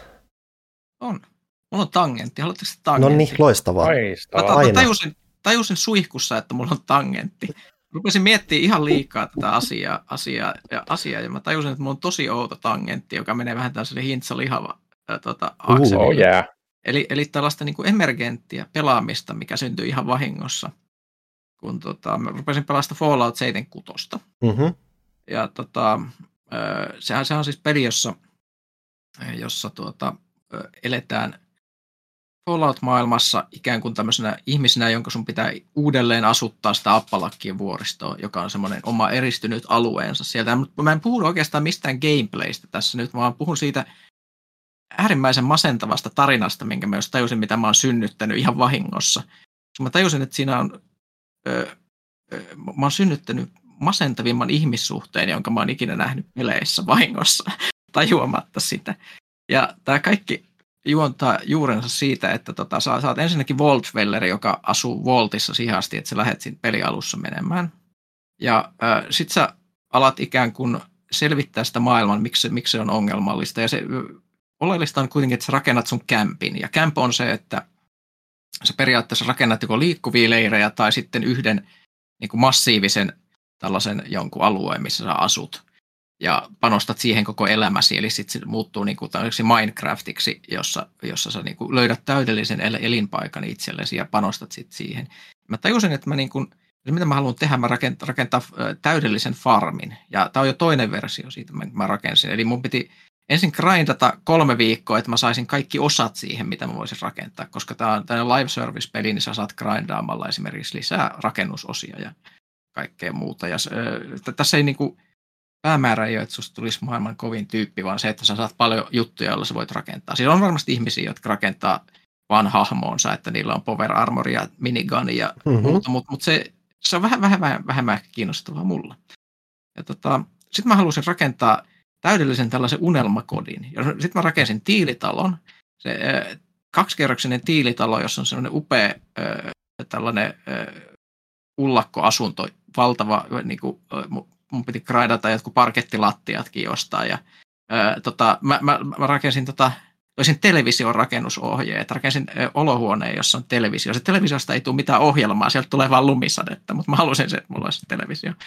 Ja tota, ö, mä lu- loin semmoisen niin täydellisen amerikkalaisen unelman sinne, ja sitten siellä on se valtava kasvihuone, missä kasvaa viljaa, sitten se on vaja, missä on fuusioreaktori, mikä tuottaa valtavasti virtaa, ja siellä on se mun Enclave Heavy Laser Turretit vartioi sitä, se on ihan täysin tällainen turvallinen paikka, ne niin kuin paistaa mitä tahansa, mitä siihen lähelle tulee sekunneissa. Ja tota, sitten sit, se- sit, sit mä tapasin siellä tämmöisen tyypin. Eli yhdessä tämmöisessä questissa tulee tämmöinen tyyppi kuin Beckett. Ja Beckett on tota, tällainen aina spesiaali NPC, niitä on siinä pelissä vain kaksi. Ja ne on, ne on sellaisia NPCitä, jotka voi muuttaa sun leiriin, niitä on useampia, mutta vain kahdella on niin kuin oma questline, jossa on dialogia ja niin kuin kunnon seikkailuja ja muuta. Muilla on vain jotain Radiant questeja, mitkä on semmoisia random shitti meininkejä. Ja Beckettin idea on, että se on tota, semmoinen se on entinen jengiläinen, joka on ollut semmoisessa jengissä, missä kaikki on vetänyt övereitä buff-outilla, tappanut porukkaa. Ja se on vähän niin kuin värvätty sinne sille väkisin. Ja sitten se haluaa eroon tästä, sä niin kuin pelastat sen. Ja se idea on, että mitä enemmän sä teet sille tehtäviä, sä läpäiset sen niin kuin henkilökohtaisen questlinein, pelastat sen veljen näiltä jengiläiseltä ja mu- muuta. Ja sitten sä niin kuin hiljalleen kasvatat niin kuin romanssin sen kanssa. Ja Hmm? se on ihan äärimmäisen masentava romanssi ensinnäkin, koska se, se kaveri on sellainen, se, se, se on ihan sekaisin sille ja se, se aina puhuu sellaisia, vähäks täällä on outoa katsella juttuja, kun mä en halua hyökätä niiden kimppuun. Mä en ole, tämä on ihan erilaista kuin tämä mun jengielämä. Tai sitten se, tai sitten se kävelee vaan sille ympärissä sillä mun leirissä ja sanoo, että äh, tämä on kiva paikka, toivottavasti mä voin asua täällä pitkään. Se on vähän sellainen surullinen hahmo mm. ja säällittävä. mä grindasin, kun sä grindaat tämän, niin tämän laikin tällä tyypillä maksimilevelille, niin sulla tulee tämä romanssi tämän kanssa ikään kuin. Ja, sä, se hengaa siellä sun leirissä, mutta se on ihan mega masentava siinä mielessä, että sillä ei ole mitään järkevää interaktiota sen kanssa. Ainut on se, että jos sä puhut sille, niin sä voit sanoa, että I want to talk about our relationship. Niin, kuin, niin sitten se sanoo, why, is there something wrong? Tällä sä, sä voit puhua sille siitä mitään. Ainut mitä sä saat siitä on, että tota, ö, jos sä meet nukkumaan, eli normaalisti kun sä meet nukkumaan, niin sä saat niinku tyyli kahdeksi tunniksi leiristä semmoisen niinku 5 prosentin expa-buffin. Jos sä meet nukkuu silloin, kun sulla on tämmöinen suhde, niin sä saat kolmeksi tunniksi semmoisen expa-buffin, jonka nimi on you feel your lover's embrace. Ja se tarkoittaa, että se käytännössä vaan niin kuin se käy ilmeisesti halamassa sua silloin, kun sä oot nukkumassa, ja mm. lähtee taas pois. Se ei, niin kuin, se ei edes käy siellä. Se tyyppi ei koskaan edes tuu sinne asuinalueelle siellä talossa, se vaan harhailee siellä pihalla. Ja se juttu, mitä sä teet sille, se on semmoinen itemi, mihin se on sidottu, niin se on baari. Se on semmoinen niin baaritiski, Beckett's baari, josta sä voit ostaa viinaa ja muuta. Ja se menee sinne se baariin ja se kiilottelee siellä laseja ja hengailee my own bar, tämä on tosi siisti. Ja totta kai, koska se on niin surullinen hahmo, niin mä rakensin sille oman baarirakennuksen sille mun leiriin, jossa on niin kuin pöytiä, siellä on jukeboksi. Mä tein sinne jopa semmoisen kaupan, että kaikki ihmiset tulee ostaa mun leiristä tavaraa, niin joutuu käymään siellä sen baarissa ikään kuin vierailemassa. Jos esimerkiksi joku haluaa ostaa 5,56 milli ammuksia, niin niiden on pakko vierailla siellä baarissa, koska mä tajutin, että siellä ei ole ikinä asiakkaita. Joskus siellä leirissä käy joku random yksi vaeltava NPC, mutta muuten semmoinen tosi masentava ö, ö, tyhjä baari, jossa se kaveri kiilottaa niitä laseja ja tunnelmoi vähän siistiä, kun mä en ole enää jengissä. ja tota, sitten mä tajusin, että nämä on niinku kaksi maailman surullisinta ihmistä. Tämä mun hahmo, jolla oli jonkunlainen obsessio selkeästi niin kuin luoda jonkunlainen tällainen sodan jälkeen, sota, sota edeltävä maailma niin kuin idylli tänne, tänne maailmaan luomalla tämmöisen niin kuin unelmatalon, jossa televisiosta tulee vaan lumisadetta. Ja sitten kaikki huonekalut on semmoisia vähän räjähtäneitä, koska kaikki mitä sä voit rakentaa siinä on vähän sellaista räjähtäneen näköistä. Et mulla vess, vessanpönttökin on semmoinen, että siellä on niinku viiden vuoden kakat ja se melkein meinaa kaatua ja se on sen näköinen, niinku, että mä tein parhaan, niin se on ainut vessa mitä on. Pistin bajamajojakin sinne vähän. Ja, tota, ja sitten silloin tämä ihmissuhde tämän Beckettin kanssa, joka tämmöinen ihmisraunio narkkari, joka vaan miettii sitä, että kuinka siisti on, että se ei tapa enää mitään ja se istuu sellaisen tyhjässä baarissa. Ja tämä on ihan hirveet aina kun mä mietin tätä joka kerta, kun mä menen tänne, tänne mun leiriin nykyään. On se vähän innostavaa kuitenkin, että se on kuitenkin löytänyt ilon asi- hyvin yksinkertaisista asioista elämässä. Joo, mm. ja se niin. ongelma on, että se on niin masentava, että mä oon harkinnut, että mä purkasin, kun mä sen baarin ja poistasin sen itemin, jolloin se kaveri menisi vaan ikään kuin varastoon. Koska mulla olisi muitakin vaihtoehtoja NPCtä. Mulla olisi esimerkiksi semmoinen vanha pappa, joka tunnelmoi aina siitä, että kuinka ennen sotaa kaikki oli hienoa ja se haravoi siellä lehtiä ja muuta. Se olisi paljon vähemmän masentava kuin se Beckett. Paljon selvästi se hirveästi kyllä updateilta kuulosta. Niin, niin mä, mä en nyt tiedä, niin kuin, että mä oon nyt niin kuin vankina tällaisessa myrkyllisessä ihmissuhteessa täällä mun leirissä. Te tiedätkö tämmöisen niin kuin entisen narkkarin kanssa. Tämä on mun Fallout-kokemus. Kuulostaa hauskalta. Kyllä. Ja tätä on tätä emergenttiä gameplaytä. Mä myös opin tästä tangentista jotain, kun mä nauraskelen silleen, että sä mainitsit sanan appalakit ja mietit, että sepäs on hauska suomennos tuosta Appalachiasta tai tuosta. Sitten mä tarkistin, ja se on siis ihan oikea suomennos, eli hyvä suomentaja, että olette tehnyt työnne hyvin. Appalakki on hauska sana. On, se on. Se kuulostaa joltain muumijutulta. Kyllä. se on vähän niin kuin joku hattivatti. Hattivatti, appalakki. Mm. Okei, okay, se oli, se oli mun tota, tangentti. Mä voisin myös sanoa, että mä, mä myös ö, palasin Vermintide 2, kun se ö, tota, meni ö, hetkeksi free-to-playksi Steamissa, eli sitä jaettiin ilmaiseksi, ja mun kaikki kaverit asensi sen välittömästi, että me on pelattu Vermintide, ja se toimii hyvin edelleen. Se toimii paremmin kuin ennen. Siinähän on nykyään uusia pelimoodeja ja kaikki. Ja siis se, on, se nimenomaan vartavasti nyt laajeni nyt, että sehän minkä takia se oli ilmana, että mitä se täytti seitsemän vuotta ja saa just tuon uuden päivityksen PClle ja varmaan jossain vaiheessa konsoleillakin ja just mitä kuukauden sisään se on se Dark Target tulossa, että Mä, mäkin pelasin itse asiassa vähän sitä tossa ja se oli ihan hauska, se, se on hyvä semmoinen jatke siihen, että se on helppo miettiä Left 4 Deadina rotilla, mutta siinä on kuitenkin hyvä tatsi siihen lähitaisteluun ja luuttiin ja kuitenkin, että se on aika innostavaa meininkiä, just koko ajan kun sitä on myös laajennettu hyvin erilaisilla pelitiloilla. Niin, se on kuitenkin se peli, jossa sä meet johonkin mestaan neljän tyypin kanssa, sitten niinku seuraavan puolen tunnin aikana hakataan hengiltä tuhat tyyppiä kirjaimellisesti monesti lyömällä niitä päähän ihan hirveästi. Ja siis sitten sit, sit mä, mä, huomasin, että se toimii hyvin, kun pelaa kaverien kanssa, eikä randojen kanssa. Kun, tota, Joo, totta kai. Niillä on tota, varsinkin se, että kun niillä on Warhammer-meininki, että siinä tietyillä hahmoilla on aina sellaisia Warhammer-maisia repliikkejä, erityisesti se, tota, se Saltspire, mikä on siis tämä tätä noidan metsästäjä tai pappi mm. tai minkä sä nyt haluutkin, minkä klassin sä sille valitset, niin sehän aina tunnelmoi siitä, että miten kaikki aina jotain viholliset on niitä degenerates ja heretics ja niin, niin edelleen. Ja se sanoo sen semmoisella äänellä, että se kuulostaa joltain niin kuin kahjolta natsilta. Yeah, we will purge them with fire and blood. Toi on siis se, ja siis se efekti, kun me pelataan kaverien kanssa sitä, että aina kun se tyyppi sanoo jotain, niin kaikki kvoottaa samalla äänensävyllä jotain, ja sitten sieltä yes, yes. Tää on Vermintide 2, menkää pelaamaan sitä. Ei mulla muuta, tää oli mun tangentti. Excellent. Loistava tangentti tähän väliin kieltämättä. Eikö se olisi niin tangentti, koska tämä on pelattu ja Pelattuhan se on, joo. Kyllä, se on totta. Mitä te olette pelanneet?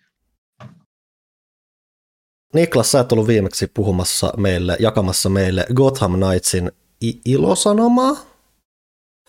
Joo. tota, mä oon pelannut Gotham Knightsia ja mä en oo tykännyt siitä hirveästi. Siis aika, aika todella iso pettymys. Se on jotenkin niin kuin käsittämättömän omituisesti suunniteltu peli. Et se, sen basic gameplay loop on semmoista aivotonta hakkaamista ja grindaamista – Eli se mm. niin kuin, hankaloittaa sun etenemistä siinä pelissä silleen, että sun pitää selvittää jotain viisi, jotain ihan randomia rikosta ja interrogeittaa vihollisia ja se, se menee todella, todella typeräksi todella nopeasti. Se, se kuulostaa siltä, että niillä on siis niillä on idea, mutta ei mitään käsitystä, miten toteuttaa tai aikaa toteuttaa mitään niistä. Mm kunnolla. Periaatteessa on siis se, että jos olet supersankari, joka partioi ulkona, on konseptina lupaava, mutta sun vaan sit pitää myös toteuttaa se konsepti muuten kuin se, että se tuntuu siltä, että sä teet työtä, mihin, mitä kohtaan niin. sulla ei ole mitään intohimoa. Nimenomaan. Ja siis siinä on mun mielestä ihan niin kuin huippu, huippu mielenkiintoinen konsepti siinä tarinassa ja siinä taustalla, mutta mut pelkästään se, että se taistelu on niin epätyydyttävää ja sä joudut tekemään sitä jatkuvasti, jatkuvalla toistolla, niin se niin kuin karkottaa mua siitä. Että vaikka Court of Owls on tosi mielenkiintoinen konsepti ja Batmanin kuolema on mielenkiintoinen, niin mä en näe itseäni silleen, että kun mä avaan koneen, niin mä olisin, uh, nyt mä menen pelaamaan Gotham Knightsia. Jos muistin tuossa, että ainut asia, mikä mua kiinnostaa Gotham Knightsissa on se, että tuoksen Batmanin takaisin, mä tietysti, jos mä voisin vaan googlettaa sen tuosta äkkiä. mm, mä oon itse asiassa lukenut siitä spoilereita, mutta ei mennä spoilereihin. Joo, joo, ei kuitenkin tässä kuitenkaan. Yleisössä, yleisössä on kuitenkin joku, joka on kiinnostunut tästä pelistä. Eikö toi Myös... Court of Owls ja Batmanin kuolema on ihan, ihan ikivanhoja juttuja sarjakuvista, siis niinku mm. kymmenen vuoden takaa tai jotain? On, kyllä. Ja niitä ei vaan aikaisemmin tuotu, tuotu tota, niin kuin muihin, muihin medioihin.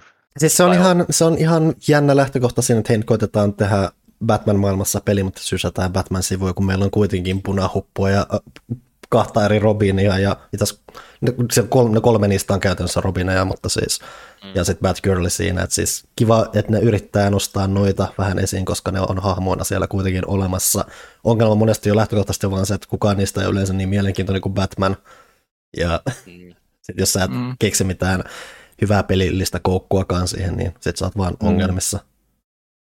Mm. Miten, miten paljon siinä on niin kuin perimää niin kuin Arkham-peleistä? Kuitenkin Montrealhan teki se Originsin. Että onko se niin kuin se puoli siinä, mikä niin kuin tökkii vastaan sitä kokonaisuutta, kun ne on lähtenyt tekemään jotain uutta sit siinä kuitenkin, vai onko se, niin kuin, että se on se, niin kuin se hyvä puoli ja se uusi puoli sitten tökkii siinä?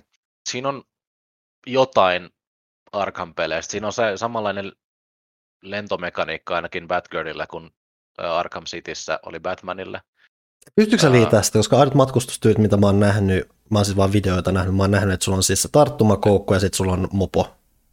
Joo, siinä pystyy liittää, jos sä grindaat yhden sivutehtävän osan auki.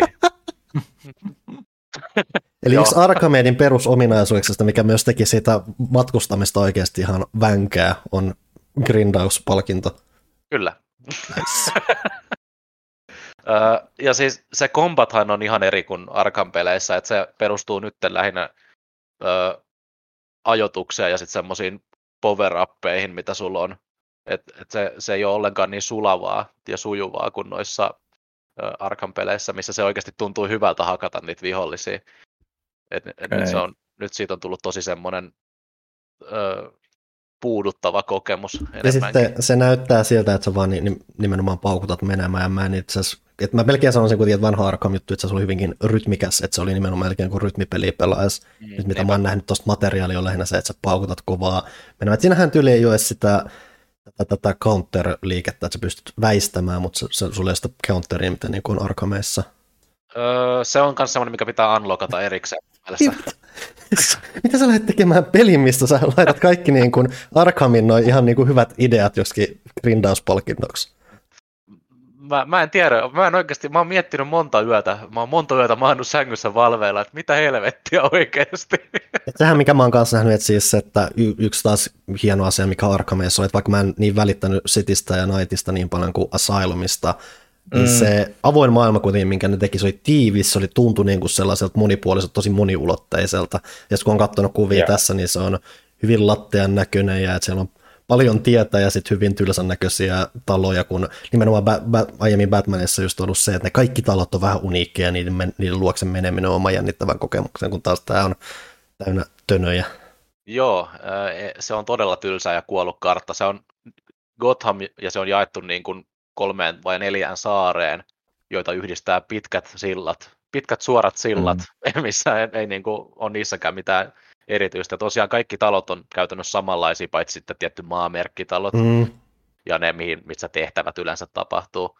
Ja se mopolla liikkuminen on, on tota, tylsää ja hidasta ja mun mielestä on huvittavaa, että siinä voi keulia ja sitten kun sä keulit, niin se ää, menee tä- täsmälleen suoraan yhä se sun mopo, että se ei, niinku, se ei huoju mitenkään tai se ei ole mitenkään taitoa perustuvaa, sä vaan pidät A-nappia pohjassa, niin se menee. Se on ylipäänsä peleissä, musta että jos sulla on joku kaksipyöräinen ajoneuvo, niin sun pitää pystyä keulimaan sillä ja sillä ei ole mitään muuta merkitystä kuin se, että hei sä pystyt keulimaan sillä. Mm-hmm. joo, aivan, aivan. Mutta joo, se open world on todella kuollut. Siellä ei mun mielestä ole hirveästi edes NPCitä, että sekin on jotenkin tylsä. Että ainoa mitä siellä tapahtuu on ne rikokset, joita on joko sat, sattumanvaraisesti tai sitten on semmoisia joita sun, tiettyjä, joita sun pitää tehdä, että sä pääst etenemään. Huikeeta, toi kuulostaa täydellisen epäkiinnostavalta kaiken puolin. Kyllä, ja mä vielä, mä vielä ennakkotilasin ton pelin ihan omilla robosilla. Eikö sä taas, tää on hyvä muistutus taas ihmiset, että hei, älkää ennakkotilatko pelejä. Siinä käy aina näin. Olipas masentava tarina taas kerran. Mm, vaihteeksi. Mm. Oletko sä pelannut jotain? Onko siinä mitään hyvää? Onko siinä, kerro mm. yksi hyvä asia öö, Gothamista. No, mä voin, mä voin sanoa siitä pelistä yhden hyvän asian, ja se on se, että siinä on hyvät välianimaatiot. Okei. Okay. että niin on panostettu. Ni, niissä on, siinä on hyvät grafiikat, ja öö, se tarina on mielenkiintoinen.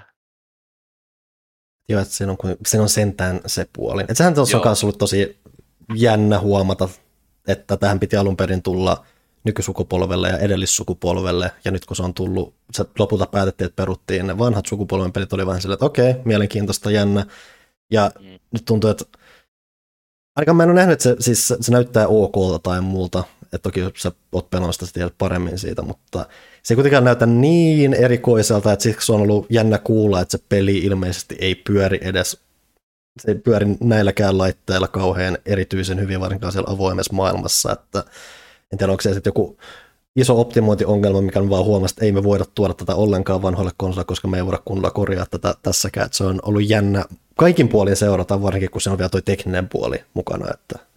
Joo, mulla on RTX 3070 ja mä pystyn pyörittämään 2K 60 fps. ja siinäkin on siis pätkimistä. Joo. Jos sä matkustat siellä Gothamissa sen sun vaijerin varassa, niin yleensä silloin siinä kohdassa, kun sä tuut niin kun, kohti taloa ja painat hyppyä, että sä niin kun, saat vähän airtimea siitä, niin siinä vaiheessa saattaa pätkästä yhtäkkiä. Mm. Et siellä, on, siellä on taustalla jotain teknisiä ongelmia selkeästi. Et siis se on jo harmi nähdä, että on kuitenkin nyt ollut noiden, ne kaksi isoa DC-peliä, mitä on tulossa, että vaikka niitä, että ainahan tuolla on tietyt varaukset ollut. Mä en tiedä, että pelas, pelasko, kun Janne kuitenkin tykkää Arkhamista, pelasitko sä Originsia ollenkaan? Eh. Joo, että kun se, se on... Kun... Tipuin kärryiltä jossain vaiheessa. Joo, että tuossa on just se, että kun tämä oli vähän just tämä Montrealainen, joka siis on aina tunnettu sivustudio, mutta totta kai sitten kun ne lähti tekemään vähän eri konseptia, niin sitä olisi totta kai toivonut, että ne olisi sitä kautta löytänyt sen buginsa, mutta mm. nyt nämä, se isoin, oikeasti se mielenkiintoisin peli sitten oikeasti taitaa olla se ää, ei Justice, vaan Suicide Squad, mikä on nyt siellä Rocksteadilla tekeillä nyt viime, viimein ilmeisesti valmistumassa. Että jännä kyllä nähdä, mitä siitä tulee. Et kyllä toki odotukset on vähän eri luokkaa, mutta toivottavasti nyt on ihan onnistunut hanke sitten muuten. Mm. Tosi masentavaa taas. Tosi masentavaa.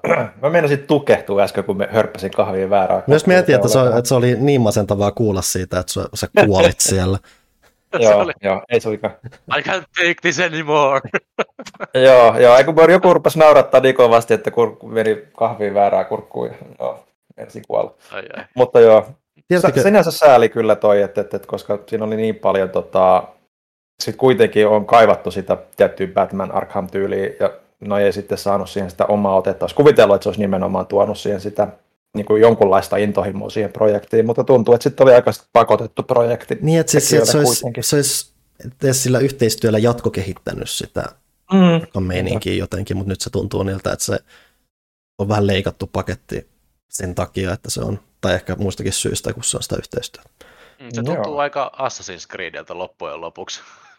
että se, se on semmoinen niin kuin isolla rahalla tehty, mutta se on aika ankea loppujen lopuksi. Jos rumasti mm. sanot. No hei, mä voin sanoa, mä voin sanoa tolleen, koska mä oon pelannut kaikki Assassin's Mutta se peli, mikä ei ole ainakaan mulle vielä ollut masentama vasta eilen pääsin siihen käsiksi, mutta mä olen viimein pelannut Bajonetta kolmosta. No niin, me ollaan tässä, käst... me ollaan tässä kästissä jonkun verran sitä suomittu, että Villen kanssa ainakin sitä, miten, mä en oikeasti muista juuri mitään Bajonetta kakkosesta, se vaan meni jotenkin toista korvasta sisään ja jostain ihan muualta saman tien ulos. Et siis mm. siis oli ihan hyvä peli, pidin siitä, mutta se ei voi millään tavalla jäänyt mieleen, että ykkösbajonetta oli se paljon mielenkiintoisempi tapaus mulle, ja sen myötä mä oon aina ollut vähän varovaisempi tämän bajonetta kolmen suhteen. Mä oon nyt mitä, mm. Mä oon kuitenkin vain joku kolme tuntia pelannut sitä, mutta on tos silti siis siitä näkee monin pai- no siis jo, ihan lähtökohtaisesti tuossa näkee sen, että siis se on huikeeta, että Nintendo on tullut kuvioon mukaan, koska totta peliä ei oikeasti voisi varmaan mitään muuta kautta voisi tehdä. Et siinä on se, että siinä on se on siis tosi hyvä, jo ihan siis tommonen, niin kuin, tommonen hero action peli, mm-hmm. just siinä, että kolmesta persoonasta kuvattu tosi toimivaa toimintaa ihan perusteelta, mutta sitten kun siinä on vielä päällä, ja niiden niin kuin ihan peruskentissä just sitä, että hei, että sulla tulee välillä tosi sinemaattisia kohtauksia, missä sä taistelet, kun sä samalla oot jossain jahdilla, joka on semmoisessa hirveässä hyökyaalussa ja joku hirveä ryömiä siellä taustalla, että siinä tapahtuu tosi paljon kaikkea tuommoista. Ja sitten kuitenkin Ää, välillä sitten on ihan perus niin kuin, kenttien tutkimista sit siinä mm. lomassa, ja sitten se e, kehittyy siitä aika luontaisesti myös väliin semmoisiin erikoisempiin muihin toimintajuttuihin, että sä vaikka just ratsastat jollain isommalla otuksella ja muuta, että siinä on tosi paljon kaikkia niissä, välipätkissä on tosi paljon kaikkea, että siinä näkee jo alusta alkaa, että sä et voi, siis kun tuommoista peliä ei voi, että se vaikka on selittää myös, että miksi tässä on kestänyt edelleen niin paljon, koska tuommoista peliä sä et voi tuoda ulos näin hiottuna, ellei sä oikeasti vietä aikaa sen kanssa, että jos se perustoiminta vaatii huolittelua, mutta itse samalla just se mhm. kaikki, mm-hmm. ja sitten sit niihin välipätkiinkin on, missä, miten sä et suoraan välttämättä heti edes vuorovaikuta, niin niissäkin on kuitenkin niin paljon, varsinkin kun oikeasti just miettii paljon monia muita pelejä, vaan miten paljon tosi staattisia jotkut välipätkät voi tänäkin päivänä olla, kun saa se elo, mikä tuossa kaikin puolin on, vaan kuvastaa se, että siinä on nähty tosi paljon aikaa ja rakkautta. Ää, ja sitten siinä on vielä se aspekti, mikä, mikä siis myy mulle tämän pelin, tai lopulta totesi, että tämä on taas tämmöinen hyvin erityistapaus, että siinä on hyvin varhaisvaiheessa tämmöinen side story-kohta, mihin sä meet. Se on siis ihan varsinainen tehtävä, mihin sä meet. Se on side story, missä Platinum Games käytännössä toteaa, että hei joo, Bayonetta 3 on kiva peli, mutta tietysti myös mikä on myös kiva peli. Elevator Action. Siis siinä tulee siis ihan, ihan niin kuin takanurkasta siitä tulee vaan Platinumi omat rebootti tämmöiselle vanhalle taito, taiton arcade-klassikolle, mikä siis on ihan huikeasti tehty, se tulee ihan randomilla. Se on niin kuin olemassa puhtaasti selvästi vaan siksi, että joku Platinumilla, jotkut Platinumilla tykkää helvetisti Elevator Actionista, joten nyt meillä on tämmöinen hyvin spesifinen erikoinen kenttä, millä ei ole periaatteessa mitään tarvetta tai mitään syytä olla siellä, mutta ne halus tehdä tämän ja ne pysty tekemään sen ja ne teki se aika mielenkiintoisesti. Siinä on, se on tosi intohimoinen peli ja just innostavalla tavalla ja se on, sitä on ollut tosi hauska pelaa sen, nimenomaan sitä, sen takia varsinkin. Joo, että et, niin kuin tuossa uusimmassa lehdessä arvostelenkin pelin, niin, niin se mikä niin kuin, siinä on vain se skaala ja kunnianhimoisuus tietyissä tilanteissa sellaista, mitä niin kuin, ei voi muuta kuin pakko arvostaa. Et, et, lähtisi miettimään niin kuin moni, moni pelejä, niin ne olisi tosi niin kuin staattisia, niin kuin sanoit, tai, mutta tuossa niin hypätään tilanteesta toiseen niin semmoisella luontevalla tavalla, ja se vaan tuntuu lisäävän siihen semmoista niin kuin älyttömyyttä ja överiyttä. Kerros vaikka, vaikka samassa tekee sen silleen niin luontevasti, että tavallaan sitä ei aina edes ajat, koska se tapahtuu niin luontevasti, Joo. niin sä et aina välttämättä edes ajattele kuvasta jälkeenpäin, miten överi se kaikki on. Joo, ehdottomasti, ja se vaan paranee niin kuin loppuun kohden siinäkin suhteessa, mutta se mikä mulla niin kuin teki vaikutuksen tohon noin, että miten, no siis pelimekaanisestihan se on kuitenkin edelleen Bayonetta, että se tietyllä tavalla tuntuu hyvin samalta kuin se ensimmäinen ja toinenkin peli, mutta sitten se mikä mua itse niin kuin alun perin siinä vähän huolestutti, eli puhtaasti se, että sinne tulee niitä jättimäisiä örrimörrejä, jotka hidastaisi niin kuin toimintaa, niin ne onkin sulautettu siihen toimintaan ihan älyttömän hyvin, niin kuin me taisin jo edellisessä kästissä puhuakin jonkun verran. Ja mulla on vielä se vähän opettelussa ja vähän epäilyssä, eli mä oon kyllä huomannut sen, että niitä pystyy ainakin siis ihan peruskompoissa käyttämään hauskasti hyödyksi, että sä just teet sitä mättöä melkein. Se, mikä niin kuin aiemmissa peleissä tapahtuu automaattisesti siinä kompossa, että ne hirviöt vähän niin kuin tulee moikkaa väliin, nyt sä käytän mm. manuaalisesti sen, mikä on ihan hauska lisää ainakin. Joo, et mä en nyt ole mikään maailman niin kuin näppärin enää tässä iässä varsinkaan niin kuin, tuota, kombottaa ja tollanen, että et, mutta siitä huolimatta tuntuu, että saa tehtyä niin kuin ihan makeita yhdistelmiä ja jossain vaiheessa varmaan täytyy mennä katsomaan, että miten överiksi jengi niitä saa tehtyä sitten. Et, et, et, et, mutta se niin oli tosi iso positiivinen yllätys. Ja just se, että kun ne tuo sitten, kun on semmoisia jättimäisiä olentoja, niin pelialueet tuntuu snadisti niin kuin isommilta ja koska niiden on pakko pystyä taistelemaan, niin sit sitä kautta tulee myös sitä maailmantutkimusta enemmän sinne sopivissa määrin. Ja just niin kuin en mä tiedä, siis se vaan, se vaan niin viihdyttäjä pitää ottaa samoin, niin mä oon jo pelannut se jo kaksi kertaa niin kuin läpi, että, että kuitenkin sä saat niin kuin perinteiseen Platinum Games-tyyliin, niin sä saat ne aseet pidettyä niin kuin toista peliä kertaa, niin kuin, että sä voit pelaa kenttiä niillä myöhemmillä aseilla uudestaan, niin ja miten paljon siinä, siinä se ainakin, ainakin, tällä hetkellä mun tunne siitä, että siinä ilmeisesti avataan aika paljon kaikkea. Mä oon yhden semmoisen, niin kun, kun siinä kerätään niitä ihme eläin Rubin juttuja, niin sitten aukeaa spessukenttä. Mm. Ainakin se, mikä mä avasin, niin mulla auki siitä saman tien ylimääräinen ase ja ylimääräinen summo. Niin mä oletan, että niistä kaikista kuitenkin ei, ei saa noita samoja vai? No siis, ei ehkä ihan, no mäkään ole itse asiassa niin, niin tarkka osaa sanoa, mutta kyllähän niitä aseita ja niin kuin tulee jo tarinankin puitteissa. Joo, sen mä ainakin joo, että mä oon saanut pari sieltä ja sit, siksi mä yllätyinkin niin paljon, että mä pääsin siihen bonuskenttään ja sieltäkin mä saman tien avasin lisää vaan kamaa. Joo, että et, kyllä siis, siis, siis mä sanoin, että siinä on ihan älytön määrä, niin kuin, että siinä on niin kuin kolmeksi neljäksi pelikerraksi niin kuin päätarina, niin kuin, jos sä haluat niin kuin, mm. te- testata niin kuin, niitä eri lailla. Että, että se, on, se on mun mielestä aika huikeeta. Että jotain Metal Gear Rising kun miettimistä mä dikkasin, että oli ne pari kolme asetta, niin tuossa niin pystyy tekemään sieltä kombottaa niitä hirviöitä ja aseita eri lailla mm. vielä, niin se on tosi hämmentävästä, jos niitä, sitten kun on bonuspuolella, niin on sitten omat juttusa. Niin... It's Ei, a kysymys. game that keeps on giving. Mm-hmm.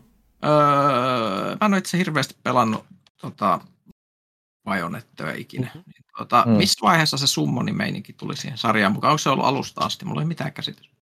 Äh, siis se on nyt käytännössä siis uusi oma mekaniikkansa tuossa, että sä painat nappia pohjaan, sieltä tulee semmoisia jättimäisiä hirviöitä. Aiemmin niiden hirviöiden mukanaolo on ollut sitä, että sä oot tehnyt komboja, ja sitten ne hirviöt on ehkä siinä näkynyt siinä osana sitä komboa jotenkin tyylikin, tai sitten se on mm. just semmoinen lopetusliike joko välipätkässä tai semmoinen, just semmoinen lopetusliike, mutta on nyt, nyt vartavasten tullut mukaan, ja oleellinen syy, miksi se tuntuu olevan tässä mukana on se, että se on vähän niin kuin jäänne, mikä on hyötykäytetty uudelleen tuosta Scaleboundista, mikä siis mm. oli Platinumin tämä peruttu Xbox-peli.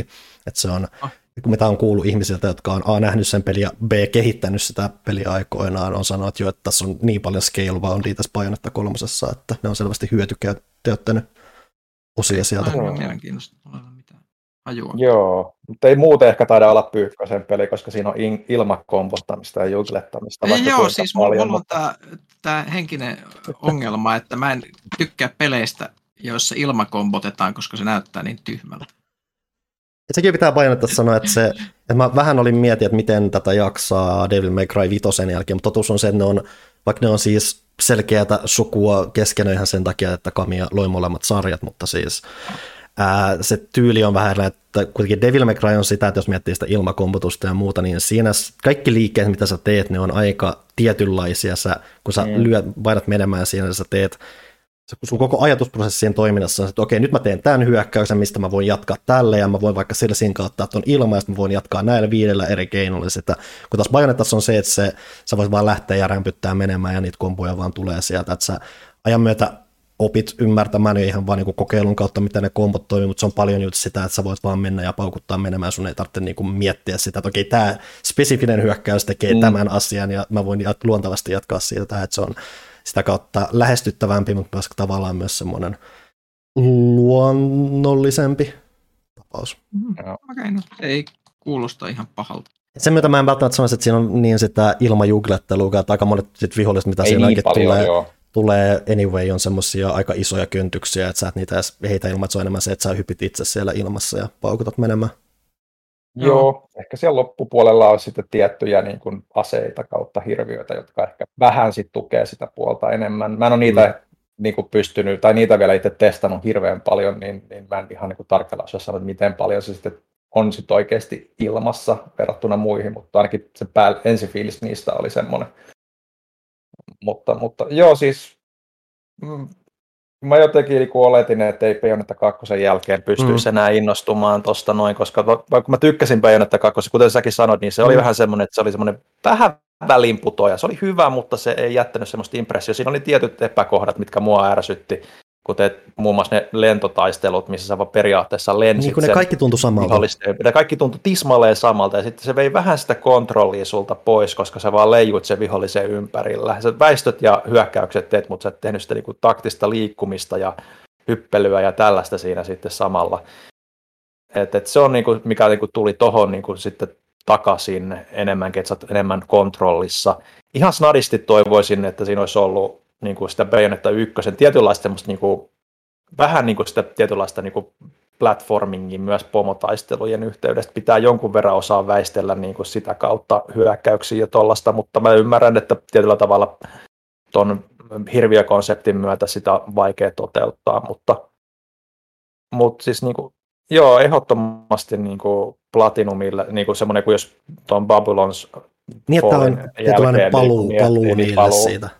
Joo. Et se, et, et jälleen, että osittain Platinum on varmaan se, millaisia pelejä ne tekee. Niitä on hankala tehdä minkään muun kanssa kuin just niin spesiaalitapauksen kuin Nintendo, joka pystyy katsomaan sieltä vähän, että no okei, te teette niin erityislaatuista peliä ja se myy X määrän, mikä ehkä on perusteltavaa meille, joten te voitte nyt tehdä tämän niin kuin te haluatte.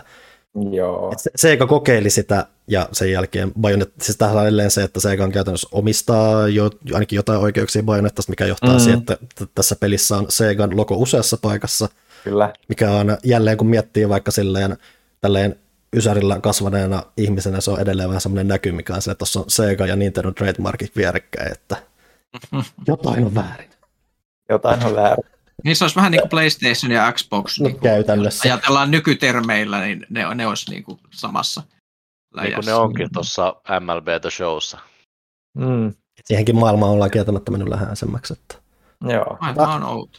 ainut, ainut, mikä nihkeys mulla tällä hetkellä tuossa on ollut se, että että ne ympäristöt ei ollut kauhean mielenkiintoisia. Että on tosi harmaat semmoisia mm. tosi realistisia kaupunkeja, mitkä toki on tuhottu jo myötä ja siitä saadaan ilo irti, mutta ne on sitä kautta ollut tosi tyylisiä. ylipäätään siinä on se, että kun Bayonetan maailma on kuitenkin hyvin maaginen, koska siis kirjaimisesti ohjastot noitaa, niin, sitä, niin asiat, mitä mä en välttämättä odota näkeväni, on harmaat isot kerrostalot, missä on vähän vihertäviä pikkusotilaita ja tankkeja pyörit, se ei vaan et mä ymmärrän, että siinä on ehkä paikoin tarkoituksella haettu semmoista tietynlaista massiivista kontrastieroa mm, siinä, että hei, että nämä maailmat on yhdessä, mutta samalla hyvin erilaisia, mutta samalla se on vaan tylsän näköistä. Mä en tykkää niistä joo. ympäristöistä visuaalisesti yhtään, ja sitä, sen suhteen tilannetta ei auta se, että on Switch-peli, jossa ne on myös karun näköisiä ihan vaan teknisesti. Joo, no just tähän olin tulossa, että se on se yksi tietty osa-alue, niin puuttuu se niin sanotusti se ensimmäisen pelin tyylikkyys mm. ehkä, että et se on ollut semmoinen kompromissi sitten sen skaalan, skaalan myötä ehkä joiltain osin, mutta se ei toisaalta sitten, jotenkin myös tuntuu, että se ympäristöjen tietty semmoinen karuus, yksinkertaisuus johtuu vaan siitä, että Switchissä mm. ei taida oikein enää riittää tehoja. Että... Niin siis se on, että varsinkin kun tuossa on edelleen kuitenkin se, että siellä on välillä tosi lennokasta menoa taustoja Joo. myöten, niin se on vaan se, että sä saat sen pysymään, että on kuitenkin peli, joka on pakko pyöriä hyvin.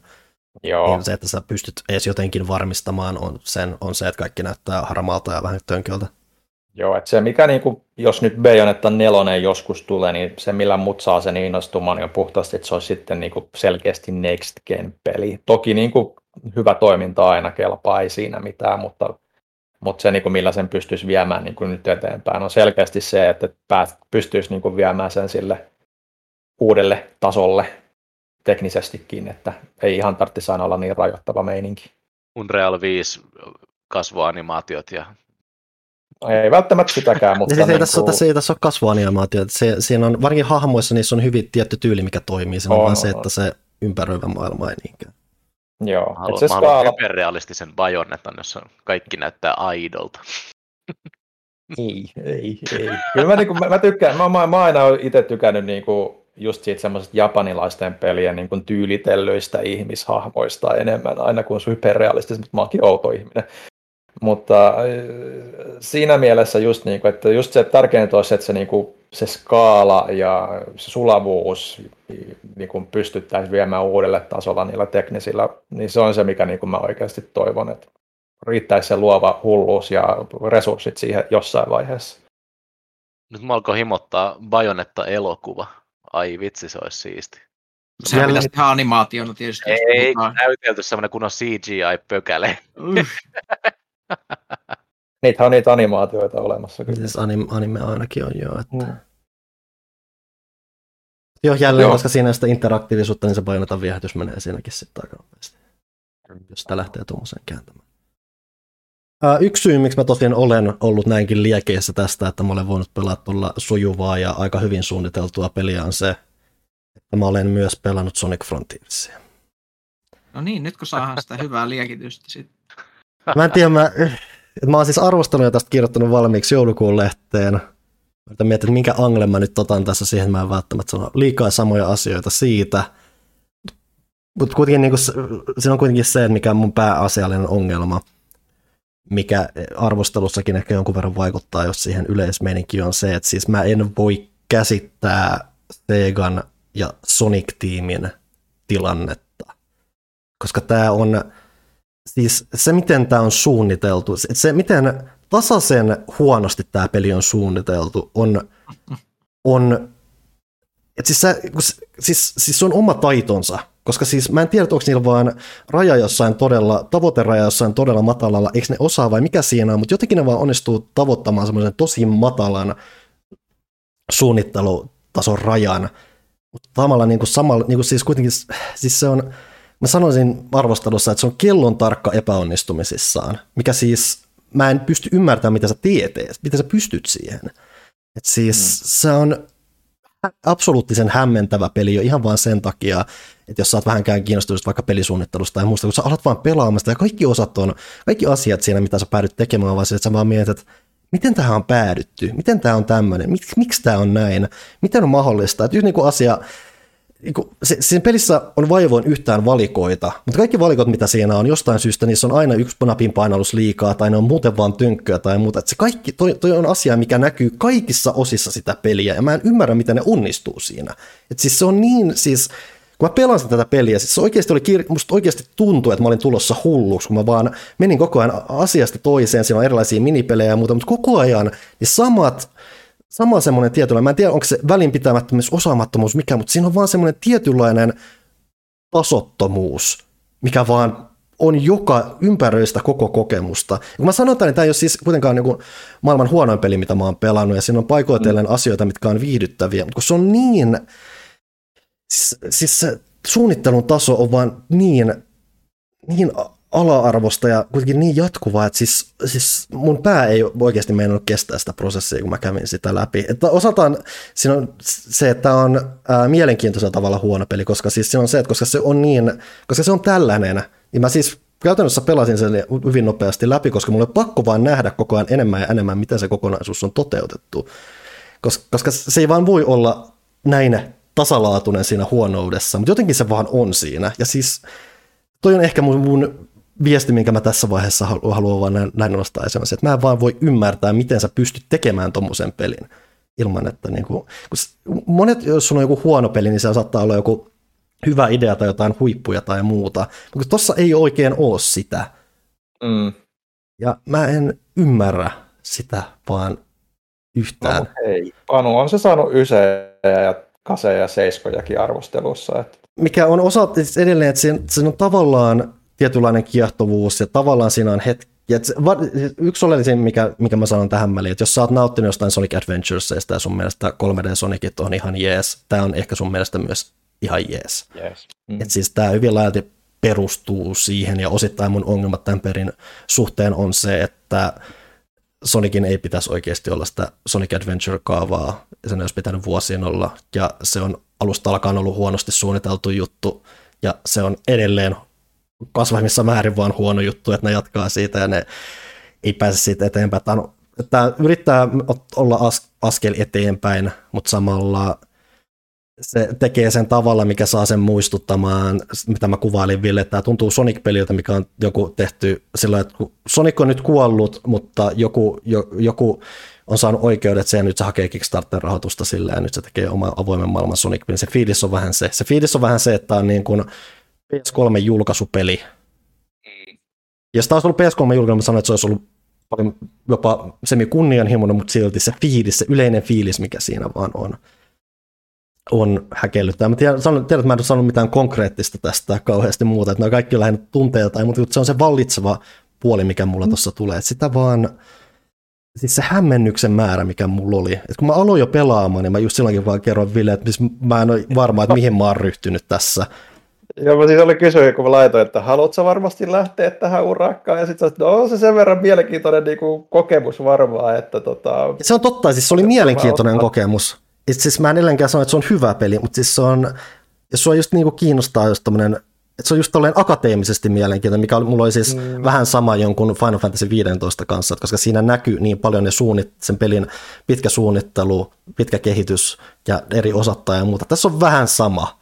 Tässä on vaan se, että tämä mun mielestä on paljon vähemmän hauska pelata kuin joku Final Fantasy 15 Joo. tai muuta. Että se on todella Joo. häkellyttävä tapaus. Vaan niin kun miettii kuitenkin, miten paljon laatuakin Sega on kuitenkin viime aikoina laittanut ulos. Tämä on vaan jotenkin, että siis se, siellä Sonic, Sonic-tiimissä on jotain vielä siis ainut, mitä mä Sonicista nykyään tiedän, on se, kun ihmiset, jotka on Sonic-faneja, puhuu siitä. Ja sanotaan näin, että Panu, sä oot ainut Sonic-fani, jonka mä tunnen, niin aina kun mä kuulen jotain Sonicista, se on sellainen masentunut suru siitä, että mitä uusin Sonic-peli tekee siis, joka kerta. Kun mulla on siis se, että kun mä oon siis, mä, siis mä oon 2D Sonic-fani käytännössä. Mä kasvoin mm-hmm. 2D Sonicien parissa, mä oon ne, mistä mä oon viime aikoina innostunut, on tyyliin Sonic Mania ja sitten se fanitekoinen Sonic Triple Trouble, jotka siis on kaikki 2D-pelejä. Ja siis mm. se, se, mikä kanssa niin Sonic Frontiers pitää sanoa, että siinä, se on ehkä ensimmäinen 3D Sonic, missä mä pystyn näkemään, että hei, Sonic ehkä pystyy toimimaan 3Dnä, mutta herra Jumala, jos se Sonic Team, se kehittäjä pysyy tällaisena, niin se ei koskaan pääse siihen potentiaaliinsa. Se Sonic Teamin sisällä pitää tehdä jotain, koska en mä tiedä, onko se kirottu, onko siellä joku hirveä diktaattori, johto päällä, mikä vaan toteaa, että nyt mennään tätä linjaa ja vittu me ei koskaan olla väärässä vai mikä siellä on, mutta joku siellä on pielessä. Mm. Joo, täytyy tulee sydämen pohjasta. Mm-hmm. Tulee sydämen pohjasta. Täytyy myös sanoa, että mä en ole varmaan ikinä saanut Panulta mistään arvostelupelistä niin kuin näin monta updatea niin kuin Slackin puolella tai mitä. Että se oli niin sellaisia randomeita hajoamisviestejä ja kaikkea. Että se oli jotenkin mielenkiintoista katsottavaa ja luettavaa. Joo, nämä on mielenkiintoisia silloin, kun sä, jo yleensä jos ihmiset lähettää updateja arvostelun teosta, niin se on joko se, että se peli on hämmästyttävän hyvä, mm-hmm. mikä tulee äärimmäisenä yllätyksenä, tai sitten se on hämmästyttävän huono. Mm.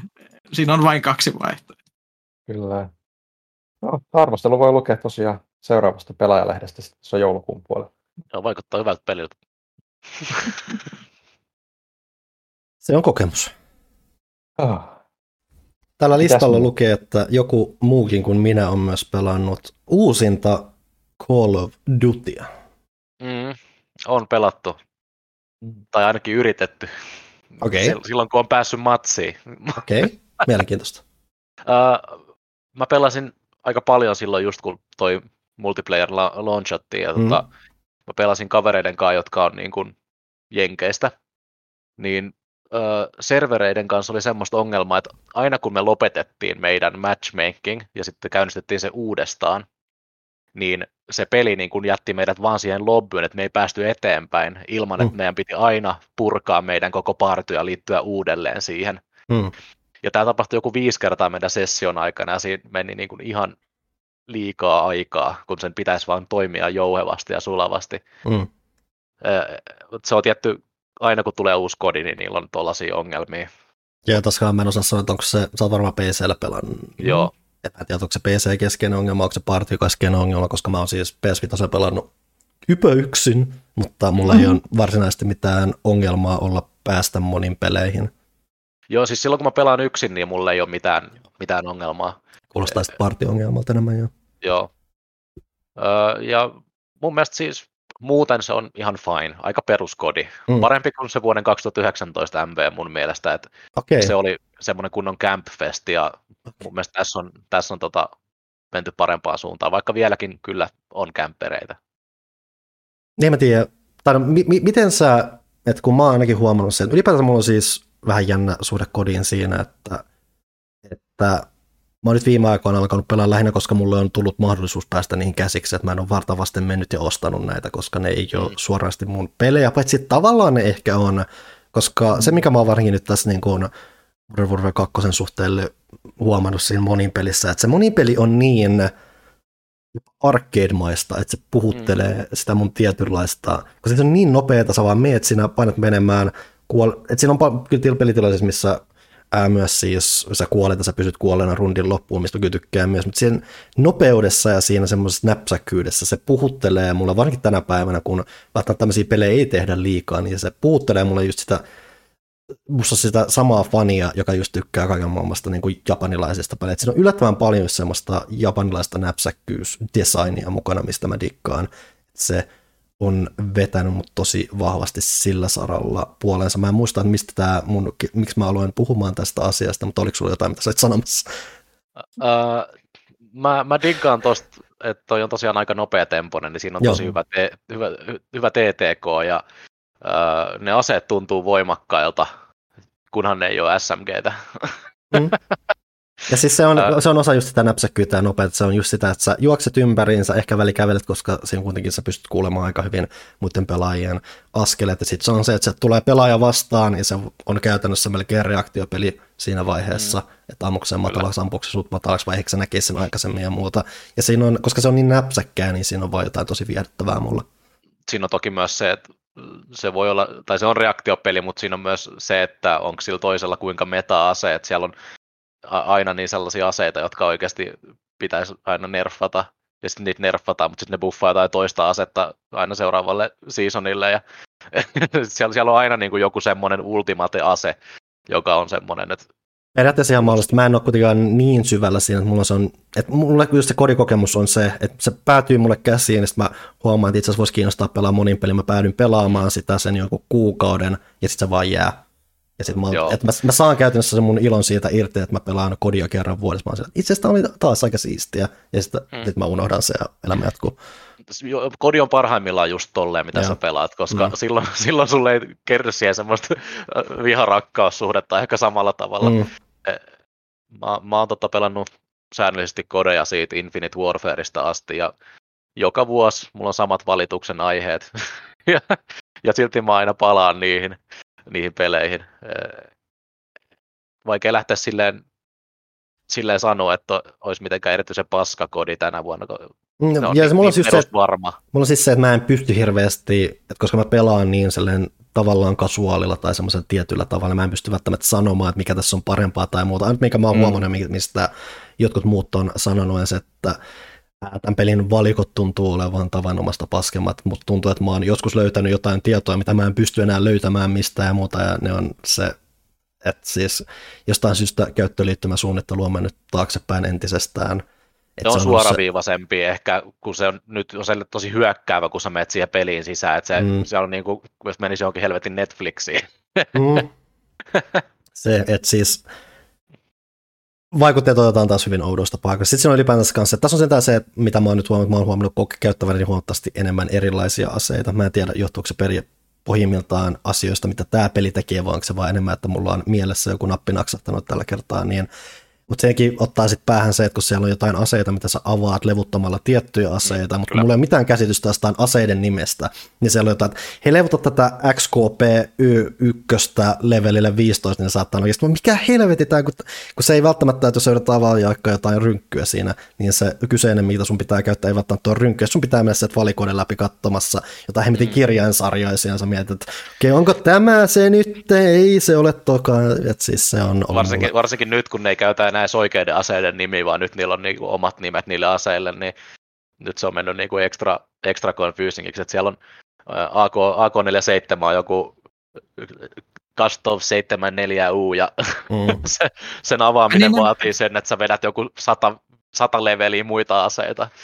Siis tämähän on mielenkiintoinen juttu. Tästä on ollut vuosia puhetta Joo. siitä, että et, et noi aseyhtiöt pyytää yhä isompia ja isompia maksuja siitä, että sä pääset ikään kuin käyttämään niiden lisenssiaseita. Mun pitäisi Joo, ja- sanoa, että lähtökohtaisesti mä oon täysin sen puolella, että ei käytetä oikeita aseita ja makseta niistä Se on periaatteessa asemainontaa myös Kyllä. ja aseteollisuuden tukemista, jos käyttää oikeita Mulla ei aseita. sinällään ole niitä nimejä vastaan siellä, mä vaan toivoisin, että se on selkeämpää, että mä pystyn näkemään. Ja siis siellä on jossain, jossain, jossain siellä on semmoinen hemmetin taulukko, missä sä näet, että okei, kun sä levut tätä ja tätä asetta sä avaat tämän. Mä oon kerran löytänyt sen, mä en enää uudelleen löytänyt sitä. Kuten sanottu, Pitää mä, valita ase ja sitten sieltä valita, mä en tiedä mikä se on pleikkarilla, mutta sä painat v kun sä oot valinnut jonkun tietyn aseen, ilman että sä oot valinnut sitä asetta, että sä oot vaan highlightannut sen aseen.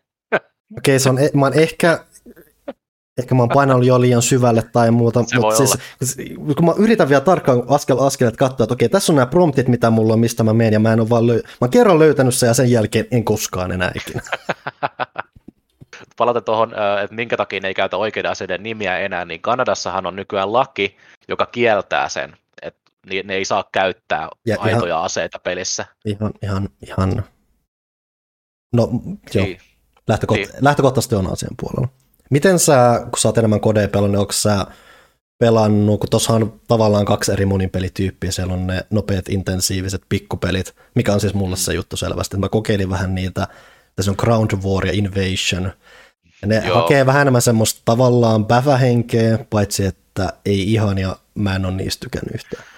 Mä pelaan vaan quick playta oikeastaan itsekin. Et, et siitä asti, kun noin on tullut noin muut pelimuodot, niin en mä niitä ole oikein, mm. Oikein jaksanut. Ja Mä en, mä en ole ikinä oikein perustanut zombiesistakaan, ja sitä ei nyt enää edes ole. Mm-hmm. Siellä on ne omat kuoppijuttunsa. Niin. Lapsi soittaa play- ovikelloa. Joka kästissä. Se on tää aika. Mutta joo, että mulla on, että siis mä tykkään, että mulla on nimenomaan se pienen mittakaava juttu, että mä siis, että, että mä en ole siis semmoinen ihminen, joka pelaa pelkkää Team Deathmatchia ja that's it. Että mä tykkään, mm. Mä tykkään ehdottomasti siitä vaihtelun määrästä, että siellä on mitä jotain kahdeksan eri pelitilaa. Ainut, minkä mä poistan sieltä on tämä Free for All, ellei mä halua jotain spesifistä challengea jahdata. Mutta kaikki muut, kaikista muusta eri niin niistä pekkupelitiloista mä tykkään. Mä tykkään sit vaihtelun määrästä, mitä se periaatteessa on siellä. Ne kaikki on omalla, jo yleensä aika näppäriä ja muuta. Että se, se, on melkein varmaan se, mikä oikeasti pitää mun mielenkiinnon yllä, on se, että sä, A, sä edelleen kuitenkin avaat aika paljon koko ajan kaikkea, vaikka sä et välttämättä millään teekään mitä, mutta sun se tunne etenemisestä. Ja toinen on se, että sä vaan painat quick play, ja sä et voi oikeasti, sä käyt- sä voi tulla melkein mitä vaan, ja se on yleensä vähän erilaista kuin mitä sä oot viimeksi tehnyt. Joo, mä itse inhoon kaikkea muuta paitsi TDM ja Kill Confirmedi. Eli mä pelaan vaan niitä. Sitten välillä Search and Destroyta. Mutta se on semmoinen, että siinä, siinä menee motivaatio helposti ja sitten alkaa paikat menee rikki. Ja siis sehän on se, että heti, heti, kun, on, heti, kun, on peli, heti kun on peli, missä niin kuin kuolema, sä et respawnaa heti mm. samalla rundilla, niin se vaatii se, että sulla on jengiä, joka vähän yrittää pelata, eikä perseille siellä. Ja noin ison Joo, pelin niin kohdalla se jägä siinä, että se on nopan heitto, tai siis kolikon heittoa. Periaatteessa nopankin heittoa, että siinä on, se voi tulla niin paljon muuttujia siitä, että miten kiinnostava, hyvä pelaava tiimi sulla osuu siihen. Mm, kyllä. Semmoinen vielä, että joka vuotinen valitus, niin taaskaan ei ole yhtään hyvää mappia, vaan ne kaikki on ihan perseestä. Mä, mä en ymmärrä, mitä tämä on, tämä niinku kodi- ja kenttädesign, koska ne, siellä ei ikinä ole mitään, mitään mitä olisi kivaa pelata. Mulla on nyt jonkun verran alkanut tykästymään erinäisiin niihin, tai lähinnä kun se et oppii, että mulla ei sinällä ole mitään massiivista valitettavaa ole tuosta, että sehän mikä Vanguardin nähdään tuossa on erilaista, on se, että Vanguardissa on se erikoinen juttu oli se, että se heitti sulle niin kuin eri intensiteetin matseja, että siellä oli enemmän mm. pelaajia mm. pienemmillä alueilla tai muilla. Periaatteessa mä oon ehkä nyt sen puolella, että se on kiva, että ei tee sitä, koska Vanguardin monipelit oli välillä semmoista, että se on semmoinen pienellä alueella semmoinen hemmetin alaasten mylly päällä, että kaikki on vaan kasassa yhteen, yhdessä keskenään. Ja Joo, mä oon samaa mieltä. Että se, siinä, että siinä on tietynlainen semmoinen oleellinen fokus siinä. Mutta jälleen en ole mikään kodiasiantuntija, mutta siinä on vaan se, että se, oike, se puhuttelee mua kuitenkin edelleen hyvin tietyillä mielenkiintoisilla tavoilla. Mm. Ja todennäköisesti en, ensi kuussa en pelasta Mä oon kuitenkin no. melkein, melkein saanut sen level 55 nyt täyteen ja sitten tulee varmaan, mä tiedä onko Prestiges vielä olemassa, mutta... Ei ole, nykyään on seasonal level. Okei, okay, seasonithän ei ole edes tuossa vielä edes alkanutkaan. Ne ja... alkaa, olisiko se, onko se tällä viikolla? Joo, jotain sellaista. Et voi olla, että mä kurkkaan mutta iso kanssa motivaattori sen poistamiseen on se, että toikin vaan vie tilaa niin. Et toki sä voit poistaa nyt yksittäisiä osia sieltä ja muuta, mutta kodit vielä liikaa kova levytilaamassa. Se on ihan totta. Semmoinen kodiavautuminen. Kyllä. Mä, mä kyllä kuulin, että tässä olisi nyt tullut lähiaikoina joku pieni, pieni peli, mitä Ville olisi jo vähän pelannut, niin olisiko sulla jotain pientä teaseria? Mik, mikä se voisi olla? Hmm. Boy. Nonne. Joo. Tänään, tänään, eikö tänään, tänään ilmestyy tänään ihan nyt virallisesti? Se on kai Joo. ihan ulkona virallisesti nyt.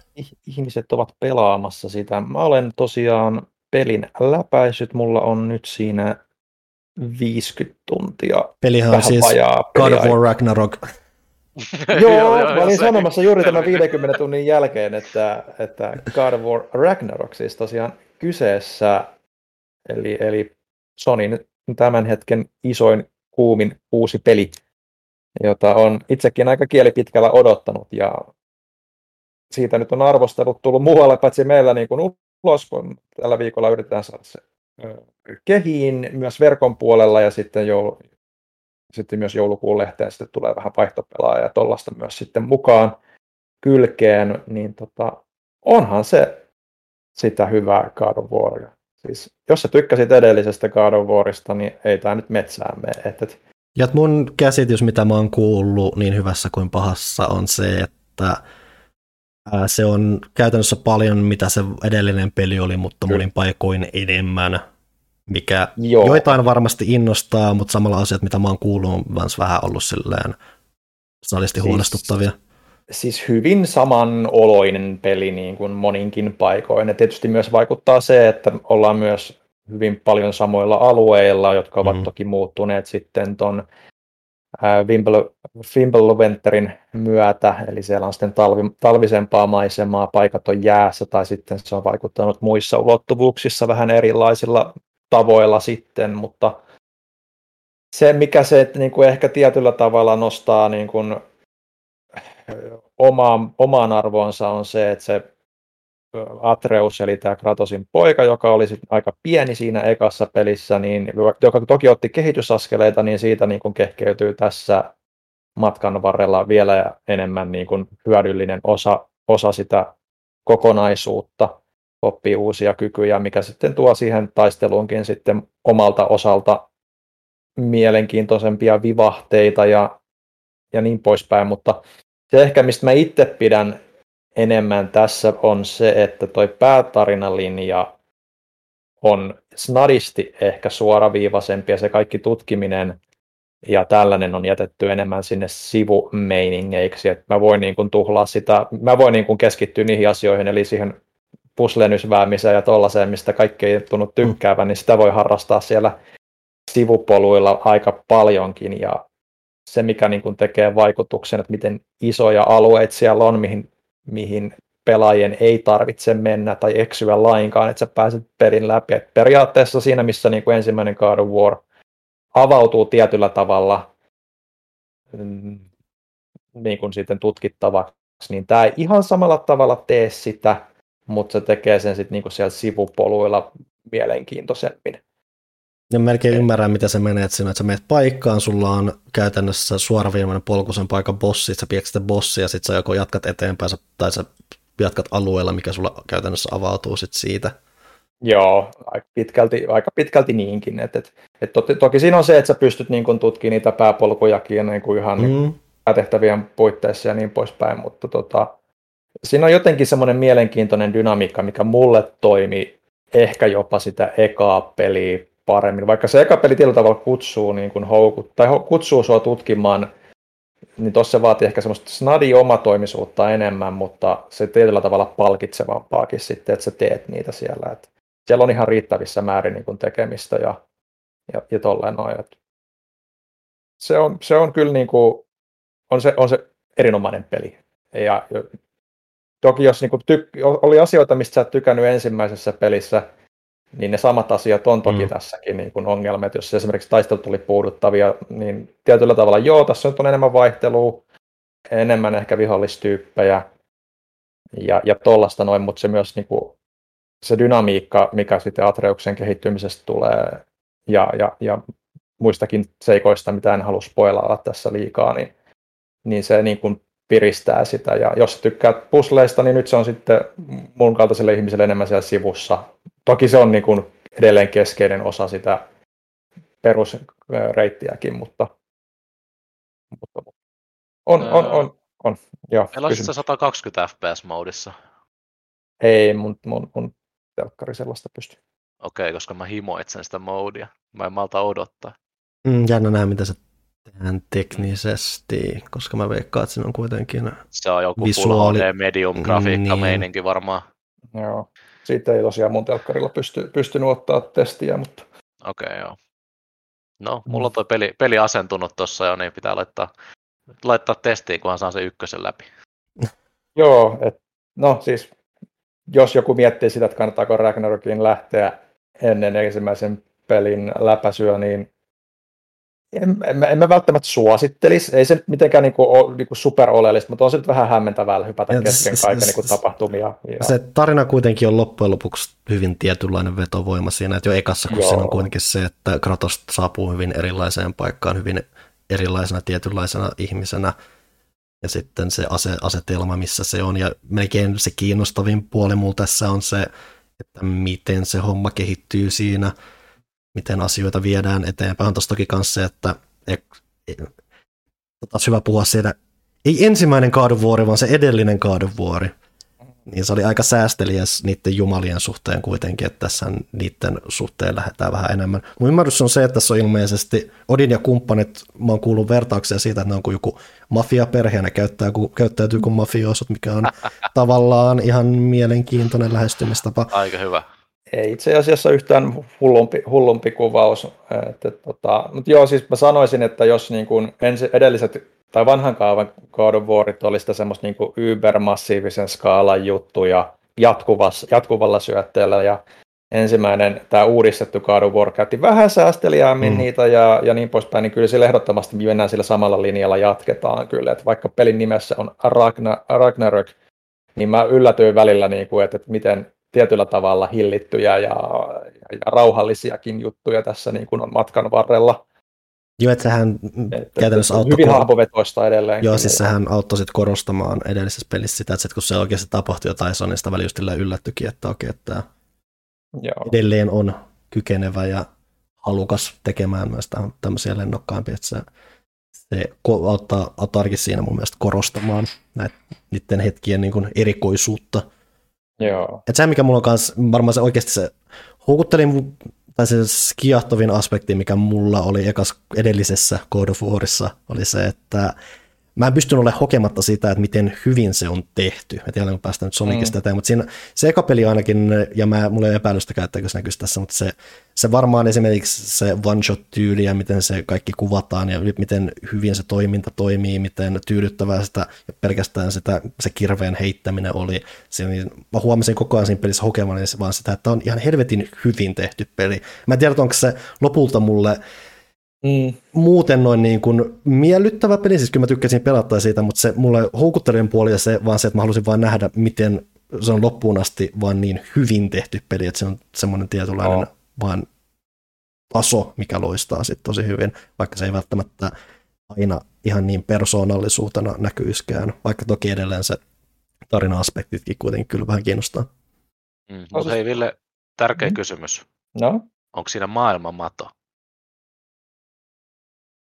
Mä en tiedä, haluatko mä kommentoida tuota. Oh, spoilers.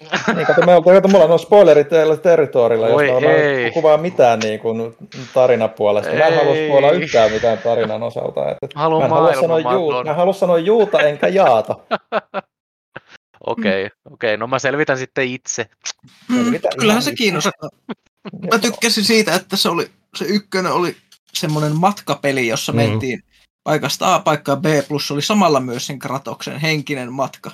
Se oli Joo. semmoinen, semmoinen kombo mielenkiintoisesti just se, että se oli niin hyvin tehty, niin senkin takia mä, mäkin just sanoisin, että ei sitä kannata missään nimessä pelata, jos ei pelannut sitä ekaa, mm. koska sitten sä missaat siitä henkisestä matkasta sen oleellisen osu. Joo. Melkein, melkein jopa pitäisi pelata niitä edellisiä Ihan sen takia, että se näki, että Vä, vähin, hirveä se Kratos niin, oli niissä vähin, vanhoissa. Niin vähintään olla tietoinen siitä sen väkivaltaisesta historiasta ja siitä räyhäämisestä. Niin, se on mm. vähän semmoinen ty- tyyppi, joka olisi modernissa maailmassa vankilassa. Se oli täysin psykopaatti silloin nuoruudessa. No ei se nyt käy mikään, maailman niinku tasapainoisin ihmisen. Ei, mutta musta onkin se mielenkiintoista nähdä, että se yrittää kovasti. Mm, sitten sit, sit mä niinku tykkään, että se tietää, että se on vähän ongelmallinen ihminen, mutta se yrittää. Että tuossa nyt on se, että tuossa nyt on vähän vaikea olla puhua niin kuin spoilaamatta liikaa, mutta siis kyllä se niin kuin, mä, mä luulen, että tuota tarina, tarinallisesti jonkun verran tulee jakoa, mutta en tiedä ehkä se on vaan mun päässä tällä hetkellä, mutta koska kaikki muut on ollut aika, aika, aika hehkuttavia, tykkään edelleen itsekin, mutta mulla on tietyt aspektit, mitä mä mietin sille, että mitenköhän jengi yleisesti tulee näihin niin kuin rytmityksellisesti öö, reagoimaan. Se on mielenkiintoista kuulla. Toimiiko se niille, niille muillekin? Muiden perusteella, tai siis luetun perusteella on toiminut muillakin. Ehkä suuri huoli mun tässä on se, että se on liian pitkä peli omaksi parhaakseen. No se on hyvin sama luokkaa kuin edellinenkin sanoisin. Okei, mä en kyllä kauheasti. Että se, se pitää myös mainita positiivinen ehkä edellisestä, että mä en muista, miten pitkä se oli, koska mä en kauheasti välittänyt siitä pituudesta, mikä on Joo. oikeasti että, hyvä pituus. Mä sanoisin, että mä sanoisin, että toi on pystyy niin kuin päätarina, jos keskittyy puhtaasti, että mitä kukaan ei tietysti tee, että siellä on aina jotain, mikä niin kuin vähän houkuttaa jossain vaiheessa, tai jäät jumiin johonkin, johonkin tilanteeseen, niin, tai miettimään, niin kyllä se varmaan semmoinen 30 tuntia on ihan, ihan KK-arvio sanoisin tässä vaiheessa. Sitten jos lähtee tekemään, niin sitten mulla on, alkaa olla 50 niin kuin tällä hetkellä. Mutta joo, eiköhän se siitä. Olemmeko me katsoneet jotain? Voi kyllä me olemme. tai ainakin minä olen, en tiedä teistä. Satunnaisia no, asioita näitä, mutta aloita nyt näin innokkaimpana. Joo, no aloitetaan tästä ehkä ajankohtaisimmasta, eli öö, anteeksi jälleen kerran uusi Marvel-tuotanto. Ei se on väliin, koska taas mä oon ne ennakkotunnelmat nähnyt ja ne ennakkotunnelmat on näemme sitä, että jaa. Öö, Black Panther Wakanda Forever on paras Marvel-tuotanto viimeiseltä kahdelta vuodelta. Okei, okay, taas... on toisaalta aika matala. Ja mä, mä itkin sen elokuvan aikana useaseen otteeseen ja mä nautin sitä täysin siemauksin se on ihan uskomaton tribuutti Chadwick Bosemanille ja antoi mulle paljon, paljon tota uskoa tulevaisuutta varten. Ja tosiaan se, mitä mä olen kuullut, on hyvin päivästä. Että hyvä, hyvä kuulla vaihtelevia mielipiteitä. Rotten Tomatoes score oli ainakin eilen vielä 94 prosenttia, että aika monet on, on sitä tykännyt. kriitikoista. Öö, saa nähdä nyt, mitä mieltä ihan peruskatsojat on tänään, kun tämä on tullut elokuvateattereihin ja Jenkeissähän sitten torstaina. Niin se tupsahti jo nyt. Mulla, Joo. mulle niinkin yllätyksen. Joo, se tuli tänään leffateattereihin ja mä kävin eilen katsoa sen lehdistönäytöksessä. Jossa joku kuorsasi, mitä ihmettä hei. Kaksi tuntia 40 minuuttinen hidas draama elokuva, niin miten voi olla, että joku kuorsaa siellä? Wakanda forever. Mutta joo, mikäli Marvel vielä jaksaa kiinnostaa, niin ehdottomasti suositus. Tai mikäli ensimmäinen Black Panther oli omaan makuun, niin lisää samaa, mutta vielä parempi. Onko siinä vielä se semmoinen pieni snadi agentti fiilis häivähdys mukana? Ei. Mikä ekassa? Ei, Oli se nyt toi, on, siinä. toi on sotaleffa toi kakkonen. Oi voi. Ihan Kyllä meni sekin kiinnostus. Mä rakastan näitä sotaleffoja. Joo, ei siitä sen enempää. Jos kiinnostaa lukea lisää mun mielipiteitä, niin episodi.fi verkkosivulta löytyy mun arvostelu elokuvasta. Öö, mä yritin liputtaa tuota Barbariania ainakin tota Villelle ja Jannelle, niin katsoitteko te sitä? Se on mun listalla, mutta en mä valitettavasti ehtinyt katsoa sitä. Okei. Okay. Öö, mä aion, aion katsoa sen, en ole vielä. Kehuttu Joo, on. Sit, sit mä en spoilaa siitä mitään. No älä, älä noin lähtökohtaisesti. Kerro siitä spoilaamatta, mikä on aina semmoinen haaste. Mitä sä voit sanoa spoilaamatta, miksi se on mielenkiintoinen? Ä, niin tällä, tällä hetkellä ainut, mitä mä tiedän, että se on kehuttu leffa ja että se on leffa, missä ihmiset menee taloon, mikä kyllä erittäin mullistavaa. Mm. Se on tämän vuoden kauhu yllättäjä, sanotaanko näin. Se, siitä ei ollut mitään isoja ennakko-odotuksia Jenkeissä, kun se tuli. Ja Jenkeissä se räjäytti pankin. Yhtäkkiä kaikki oli silleen, että mikä tämä on tämä Barbarian. Ja kaikki, kaikki jotka niin kuin, vähänkin oli kiinnostunut tästä niin kuin, tai jotka kiinnostaa, on niin kuin kauhufaneja, niin kävi katsomassa se oli se, että wow, että aika, aika hullu. Öö, ja mä, mä luulin pitkään, että me ei saataisi sitä tänne Suomeen ollenkaan, mutta onneksi Disney Plus pelasti jälleen kerran. Onko se Disney Plus? On, se on Disney Plus. Se Ai niin, se, olihan tästä puhetta, ja mä unohdin niin autua. Se on niin outo paikka kauhuleffalle joten.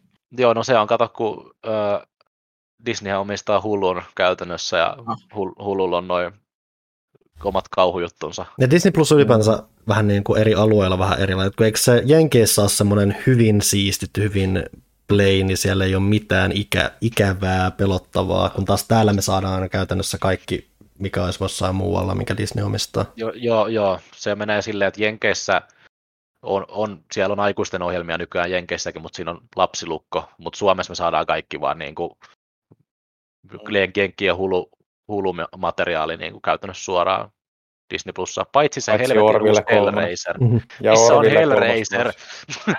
Missä Orville kolmoskausi? Niin sitähän mä just mietin, että nyt puhuttiin siitä Hulusta, koska se on se Hellraiser siellä ja sen mä halusin katsoa ja sitä ei tietysti näy missä. Ne, ne tuo oikeasti hululeffoista Suomeen jonkun Grim Cutin meemikauhuelokuva ja sitten ne ei tuo uutta Hellraiseria. Tämä on niinku käsittämätöntä. Voi olla, että Suomessa on taas jotkut esitysoikeudet tietyillä sarjoilla tai jollain niin tietyssä paikassa, niin ne ei voi tehdä sitä. Että... Mm, mä luulen, että siinä ei ole siitä kyse, kun se on striimausleffa, joka on vain mm. hulussa. Niin... No siis voi se, ei se välttämättä estää niin. jakelua. Niin, niin, mutta yleensä niissä on, niissä on kyse yleensä siitä, että sit se on, jos on tuommoisia jakeluongelmia, niin sit se on ostettu jostain muualta. Mm. Uh, piti katsoa, kun sä sanoit Grimkati. Lähiössä asuvan teinitytön ja hänen pikkuveljensä täytyy pisäyttää heidän vanhempiensa hysterian henkiin herättävä internet-meemi. Tämä oli se, siis se, oli, se, oli, se, se oli siis kirjaimellinen meemi-elokuva. Meemi, joo. Kyllä, mm-hmm. mutta se on, se mutta se on tehty vakavalla mielellä. Ja se Grim Cut, kun se tulee eloon, niin se näyttää kuin Gruulta itse ilkeimyksestä. Sillä on niin kuin sama body type. se on aivan, aivan mahtava. Onko tämä siis joku taas joku Slenderman-yritys? Joo, joo, on. Ja siis ah. ihan täyttä paskaahan se on, mutta se on niinku funny. It's funny. Ah, oi loi. Mm, ja sitten jos puhutaan vielä yhdestä mun, mun ehdotuksesta täältä. Hetkinen, sanoitko, Mit... sit, sanoitko sit Barbarinista yhtään mitään? En sanonut, mitä hittoa. uh, joo, kysehän on siis, uh, mä lähdin ihan sivuraiteelle. Uh, kysehän on siis uh, elokuvasta, jossa alkuasetelma on sellainen, että on uh, nainen, joka on menossa hänen Airbnbihin, jonka hän on varannut. mutta kun hän menee tänne, Se kuulostaa jo kauhuelokuvalta. niin Mm. tota, sieltä löytyy yllättäen mies, joka on myös varannut saman Airbnbin. ja tämä ensimmäinen 40 minuuttia, jo- jo- jotka nämä naut- nauttii täällä talossa, mitä, tol, mä en tiedä, tekeekö toi mitään järkeä, koska ne on aika epävarmoja toisista, mutta tämä on katsoja nauttii tästä ekasta 40 minuutista varmasti, koska tämä on aivan mahtavasti kirjoitettu ja niin kuin todella, todella semmoista äh, intensiivistä dialogia ja semmoista oikeasti niin kuin herkullista, herkullista. Ja Bill Skarsgård on tämä miehen näyttelijä. Loistava, loistava tota, äh, näyttelijä. Ja tota, Ja onko tämä lähtee- se nuorempi niistä Skorskaa? Joo, tämä on se, joka oli Pennywise. Joo. Joo. Ja Skarsgårdiahan on kolme tai neljä. Siis siellä on se, että siellä on, ne, siellä on ne pojat ja siellä on isä. Ne, mä, mä tiedän kaksi poikaa ja isän. Joo, äh, niitä poikia on kai kolme ja neljä ja sitten on se Stellan. Joo. Äh, joo, mä en, mä en voi enempää oikeastaan avata tätä elokuvaa sit, koska tämä lähtee yllättäville raiteille. Sanotaan, sanotaan näin, jos ihmisellä on liikaa laittaa kahdeksan sekunniksi korvat umpeen. Onko se yliluonnollinen? Öö, ei, ei. Siinä tapahtuu asioita, joita voisi periaatteessa tapahtua oikeastikin, mutta siinä on ehkä siinä on kevyttä fantasiaa, mutta ei ole mikään niinku semmoinen, ää, niinku, vaikka it. Okei, okay, no mun mielenkiinto heräsi heti. Mm. Se on aika fucked up leffa, suosittelen. Mi- mikäpäs siinä? Kuinka pitkä se on Niin. itse asiassa vielä kauhueleffasta? Olisiko se joku tunti 40 minaa, että ei se mikään Okei, hirveän okei, pitkä ole. okei. Et se, on, Tää- se on ihan tota... Tämä ehkä pitää jopa, mä en, mä en siis niin kauhuelokuva-ihmisiä lähtökohtaisesti, mutta jos tulee Mm. semmoinen kehuttu vastaan, niin kyllä mä mielelläni tsekkaan. Joo, ja se on varsinkin helppo, kun se on Disney Plusassa tosiaan. Et, uh, semmoinen, minkä mä haluan vielä nostaa, niin erittäin klassikko leffa, uh, Videodrome, niin se julkaistiin just uudella 4K, 4K-julkaisuna, ja tota, mä en ollut ennen nähnyt tätä, ja, Cronenbergia. joo, Cronenberg, ja oi vitsi, tää oli hyvä, oikeasti. Ja niin relevantti yhä tänäkin päivänä. Et, joo, vaikka tämä nyt kertoo aikuisviihde mogulista, niin silti ne, ne niin kuin teemat, jotka sitä elokuvaa kantaa, niin on hyvin, hyvin sellaisia ö, ajattomia. Ville vaikuttaa siltä, että sä et tiedä, mikä on Videodrome. Mä en, mä en tiedä, mistä puhutaan, joo. No. Siinä on legendaarinen taglinekin. kyllä, Long Long live the new flesh. kyllä. Se on, tota, siis se on tämmöinen kulttileffa. Mm. Se on body horroria ja skifiä sekoitteleva. Aika perus just Cronenberg-leffa. Se harmi, että sitä ei ole tota, tuotu Suomessa 4 k mutta jos yhtään kiinnostaa, niin kannattaa hankkia tuo kopio käsiinsä. Mutta hei, Panu, sä olit laittanut ilmeisesti tänne vielä jotain. Mitä sä oot katsonut? Mä nyt se, mulla on, mulla on aina hajanaisia asioita, mitä mä katson. Mä nyt tein, mikä on varmaan nyt kestin osalta se mielenkiintoisin. Mäkin nyt päädyin vihdoin ja viimein katsomaan House of Dragonin, tämän uusimman Game of Thrones hässäkän. Keskeisimpänä lähin se, että, mä, että mulla on siis melkein keskeisen kiinnostus, mikä mulla on Game of Thronesin viimeisenä aikoina ollut, on ollut se maailma, sen historia. Mulla on myös se, että mä en herra Jumala jaksa lukea niitä kirjoja, ainakaan nykyisessä elämänvaiheessa, ja vaan niin kuin, kuitenkin on epä, epätietoisuus siitä, että saako se Yrjö sitä varsinaista sarjaansa koskaan loppuun. Mutta se, mitä mä oon nauttinut tuosta aika paljon, on semmoinen aika suosittukin YouTube-kanava kuin mikä Alt Shift X, jota, joka siis aikoinaan muun muassa kävi just silleen Game of Thronesin jaksoja läpi sille jakso jaksolta ja antoi tosi paljon niin kuin kontekstia siihen esimerkiksi, että miten tätä asiaa on käsitelty kirjassa, miten asia on ollut eri lailla kirjoissa, ja sitten sieltä on tullut semmoisia lisävideoita just, just niin kuin noista historiallisista ajoista siinä sarjassa, että okei, tähän aikaan oli tämmöistä meininkiä ja tämmöiset kuninkaat ja tämmöiset Targaryenit ja tällaiset fucked up meiningit päällä siellä, niin se on vetänyt aika vahvasti mukaansa. Mä vaan hu- tulin siihen totuuteen, että mä haluan nähdä lisää noita videoita, haluan oppia lisää siitä maailmasta ilman, että mun tarvitsee lukea kirjaa tai edes mitään wikiä suoranaisesti, ja toi on ollut tosi, tosi lähestyttävä tapa tehdä se. Joten mä totesin vaan, että no uno, koitetaan unohtaa se Game of Thronesin tämä loppu, sanotaan vaan loppu. Ja koitetaan mennä eteenpäin siinä ja mä päädyin sen myötä nyt katsomaan tätä sarjaa, jota muun jatkaa niiden videoanalyysien katsomista ja jo valmiiksi tuossa oli aika hyvä pohja peruste sille, että tosiaan, jos jotkut nyt ei tiedä, niin House of Dragon, mitä se joutuu sadan vuoden päähän tästä varsinaisesta Game of Thronesista. About. Tässä on vähän reilukin siitä, mutta se vähän vaihtelee anyway, koska tässä aika on konsepti. Ää, ää, niin, ja siis tähän siis periaatteessa perustuu tämmöiseen toiseen ää, yhteen ylimääräiseen kirjaan, minkä mikä on näistä kirjoitettu, mikä just käsittelee sitä Targaryenin historiaa Westerosissa, mikä on, niin kuin, niin kuin nuo kaikki kirjat tai jollain tavalla, se on kerrottu hyvin jännällä tavalla, mikä tavallaan myös luo mielenkiintoa sit siihen sarjaan, koska se kirja on kirjoitettu sillä, että siinä on kaksi tyyliin kertojaa. Toinen on joku semmoinen akateemisempi historioitsija, ja toinen on hovinarri, ja sillä hovinarrilla on aina ne hirveimmät, oudoimmat, vähän ehkä epäluotettavimmat kysymysmerkkitarinat, mitä siinä on. Et kun se pohja on tommonen, niin tavallaan mielenkiinto, oli, mulle oli jo mielenkiintoista lähteä katsomaan, että okei, lähdetään tuommoista suoraviivaisemmin kerrottua tarinaa katsomaan ja katsotaan sitten vähän, miten, miten sitten nämä videot elää. Ja sitä kautta se on ollut osaltaan jo mielenkiintoinen tapaus. Osaltaan tuossa on kyllä myös se, että se mistä mä tykkään leffoissa, sarjoissa on se, että se ajan eteneminen, eteneminen tuntuu näkyy ja se on keskeisessä roolissa. Ja tossahan se on keskeistä, koska siis tossahan hypitään jaksosta toi, melkein jaksosta toiseen, vaikka jopa vuosia eteenpäin siinä määrin, että näyttelijät vaihtuu ja muuta. Ja se on ehkä ollut se houkuttelevin aspekti noin niin kuin itsenäisesti tuossa sarjassa mulle, että sehän on, tätä ei voi lähteä, että siis kun Game of Thronesin yksi ison houkutuksia on, on se, että siellä saattaa yksi kaksi vaan tapahtua jotain asioita, mitä saat sieltä, että oho, huh, huh.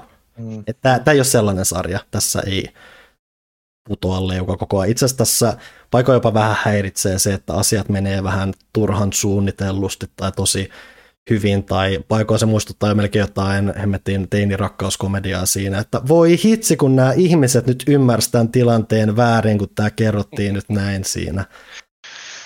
Mutta mut se, että mä oon yllättävän, mä oon huomannut, että mä oon yllättävän tykästynyt siihen maailmaan ja sen myötä mä, se on hauska nähdä sitä maailmaa nyt tolleen televisiosarnakin vähän eri kuvakulmasta, kun siellä nyt on kuitenkin niitä lohikäärmeitä ja sitä magiaa, ja tämän myötä sen maailman tilanne on loppujen lopuksi aika erilainen. Et sitä myötä se on ollut aika viihdyttävä katsoa, että se ei, ei missään nimessä vedä samalla tavalla, se ei ole samanlaista tasoa kuin mitä ne ekat, mitä neljä Game of Thrones kautta oli. Ei sovi, ei kannata missään nimessä odottaa sitä.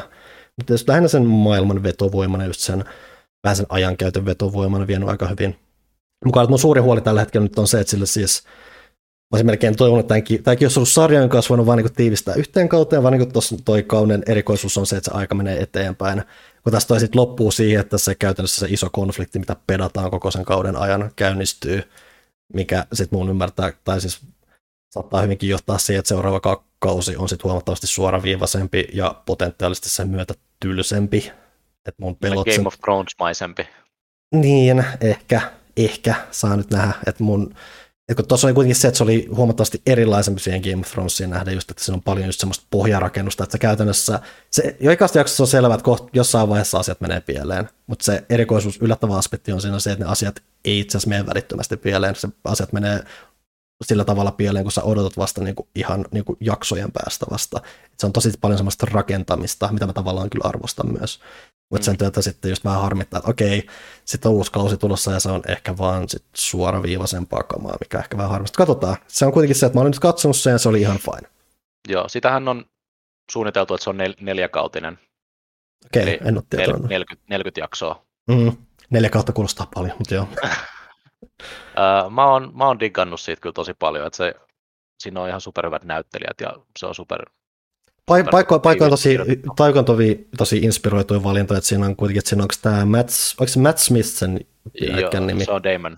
Joo, Joo, siis mun pitää aina miettiä sen, kun se on, se on maailman Plainin nimi, ja siis, mutta se sopii just tuommoisessa Targaryeniksi, koska se on siis ihan helvetin veistetyt kasvot, se ei mm, näytä ihmiseltä, miksi se sopii siihen rooliin samoin. Ja sillä itse asiassa sillä Raineran sillä nuoremmalla versiolla, se on hyvin vastaavallinen semmoinen kasvo. Mua vähän harmitti se, että se näyttelijä vaihto, koska sille on niin veistettyjä ne kasvot, se ei ole niin, Joo, se on niin, no, lainausmerkeissä erikoisen näköinen. Mutta mut, mut se on mun mielestä ihan hyvä se... Tota, se on näyttelijä on hyvä. Ja se, Darcy, joo. joo. siis se tekee homma ja se, siis se, sinulla tulee lähinnä alkuhämmennys semmoinen perusamme, mm. että tämä ei, ei selvästi näy, tai samalla tavalla erikoisen uniikin näköinen, mutta se, siis, se rooli hoidetaan sitten kyllä loppuun hyvin. Mm. Kyllä. Öö, mulla on vielä pari jaksoa katsomatta, koska mulla on tosi vähän tota, aikaa aina katsoa noita, mm-hmm. varsinkin nyt kun mun telkkarissa on semmoinen nyrkin kokoinen valovuoto reunassa, joka okay. pistää mun silmään aina, kun mä katson sitä. Kiehtovaa. Mutta se on tässä vielä työn alla ja tarkoitus on katsoa se nyt loppuun, toisin kuin Game of Thrones. Tuossa on se äh, ristiriitainen efekti, mikä tuossa on ollut, että mä oon alkanut miettiä, että se olisi kyllä siistiä nähdä ne Game of Thrones just mitä neljä ekaa kautta uudelleen. Mutta sitten siinä on just vaan se, että sit, sit se vaan pitää jättää melkein kesken siinä vaiheessa, koska siis se vaan alkaa sitten masentaa. Koska siis, game, siis se ei oikeasti voi, voi alleviivata tarpeeksi sitä, miten oikeasti mielenkiintoista ja hyvää televisiota ekat Game of Thrones-kaudet oli. Just mm, osittain, os, osittain myös just se, että kun se oli niin, kun se koko pointti on se, että kun se on loppujen lopuksi hyvin hidasta, asioita oikeasti rakennetaan, ja siinähän tämä ajankulu meni jo sillä, että se sarja kesti niin kauan, että ne haamot kasvoi siinä, ja muuten sä kasvoit niin käytännössä niiden mukana, ja just se, että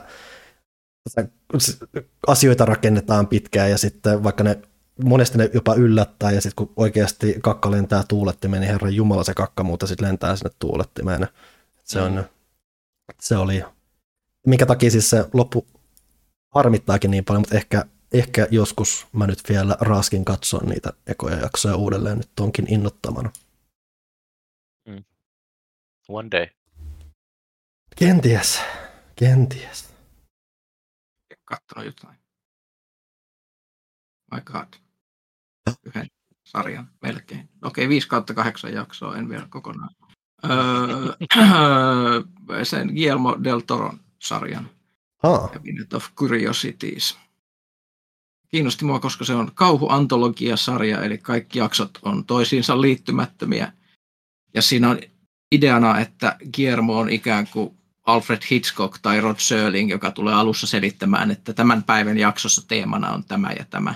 Mm-hmm. Ja nyt ohjaajana on joku mielenkiintoinen ihminen, niin kuin esimerkiksi ensimmäisessä jaksossa Guillermo Navarro, joka on Del Toron vanha cinematograferi, eh, eli se on vähän niin kuin pääsee siinä näyttämään ohjaajan kykyjä ja tälleen, niin se on itse aika mielenkiintoinen sarja. Jos pitäisi tiivistää, se on ö, vähän tällaista Twilight Zone-meininkiä siinä mielessä, että siinä on yleensä jonkunlainen moraalinen opetus mm-hmm. hahmoilla, tai Creepshowssahan oli aina, se, se, se on itse aika perinteistä vanhassa kauhussa, että yleensä hahmolla on joku luonnevika ja sitten se ikään kuin antaa jonkunlaisen opetuksen. Se on erityisesti niissä ensimmäisissä jaksoissa aika vahva, mutta se ehkä riippuu öö, siitä, että minkälaista tota, materiaalia on. Jos mä käyn ihan nopeasti läpi ne viisi jaksoa, niin saa ehkä käsityksen. Pikainen kysymys väliin, mitä pitkiä ne jaksot on?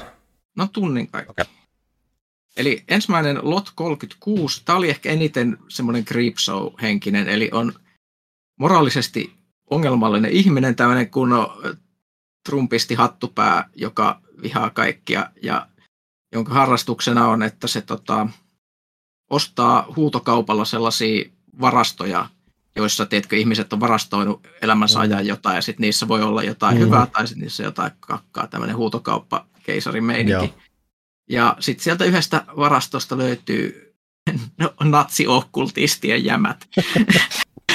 et, et, niin, et, et, sitten lähtee vähän hommat käsistä. Ja tota, se, oli siis, se perustuu itse Del Toron omaan storyin. Ja se, se, se, on, se, oli, se oli ihan hauska sellainen tosi vanhan ajan juttu. Ei mitenkään ihmeellinen tarinallisesti, se on enemmänkin sellainen, tekee hyvin sillä settingillä, eli siinä ollaan paljon semmoisessa varastossa, josta koko ajan sammuu valot timerilla, ja sitten pitää käydä uudestaan kääntämässä sitä valonappia.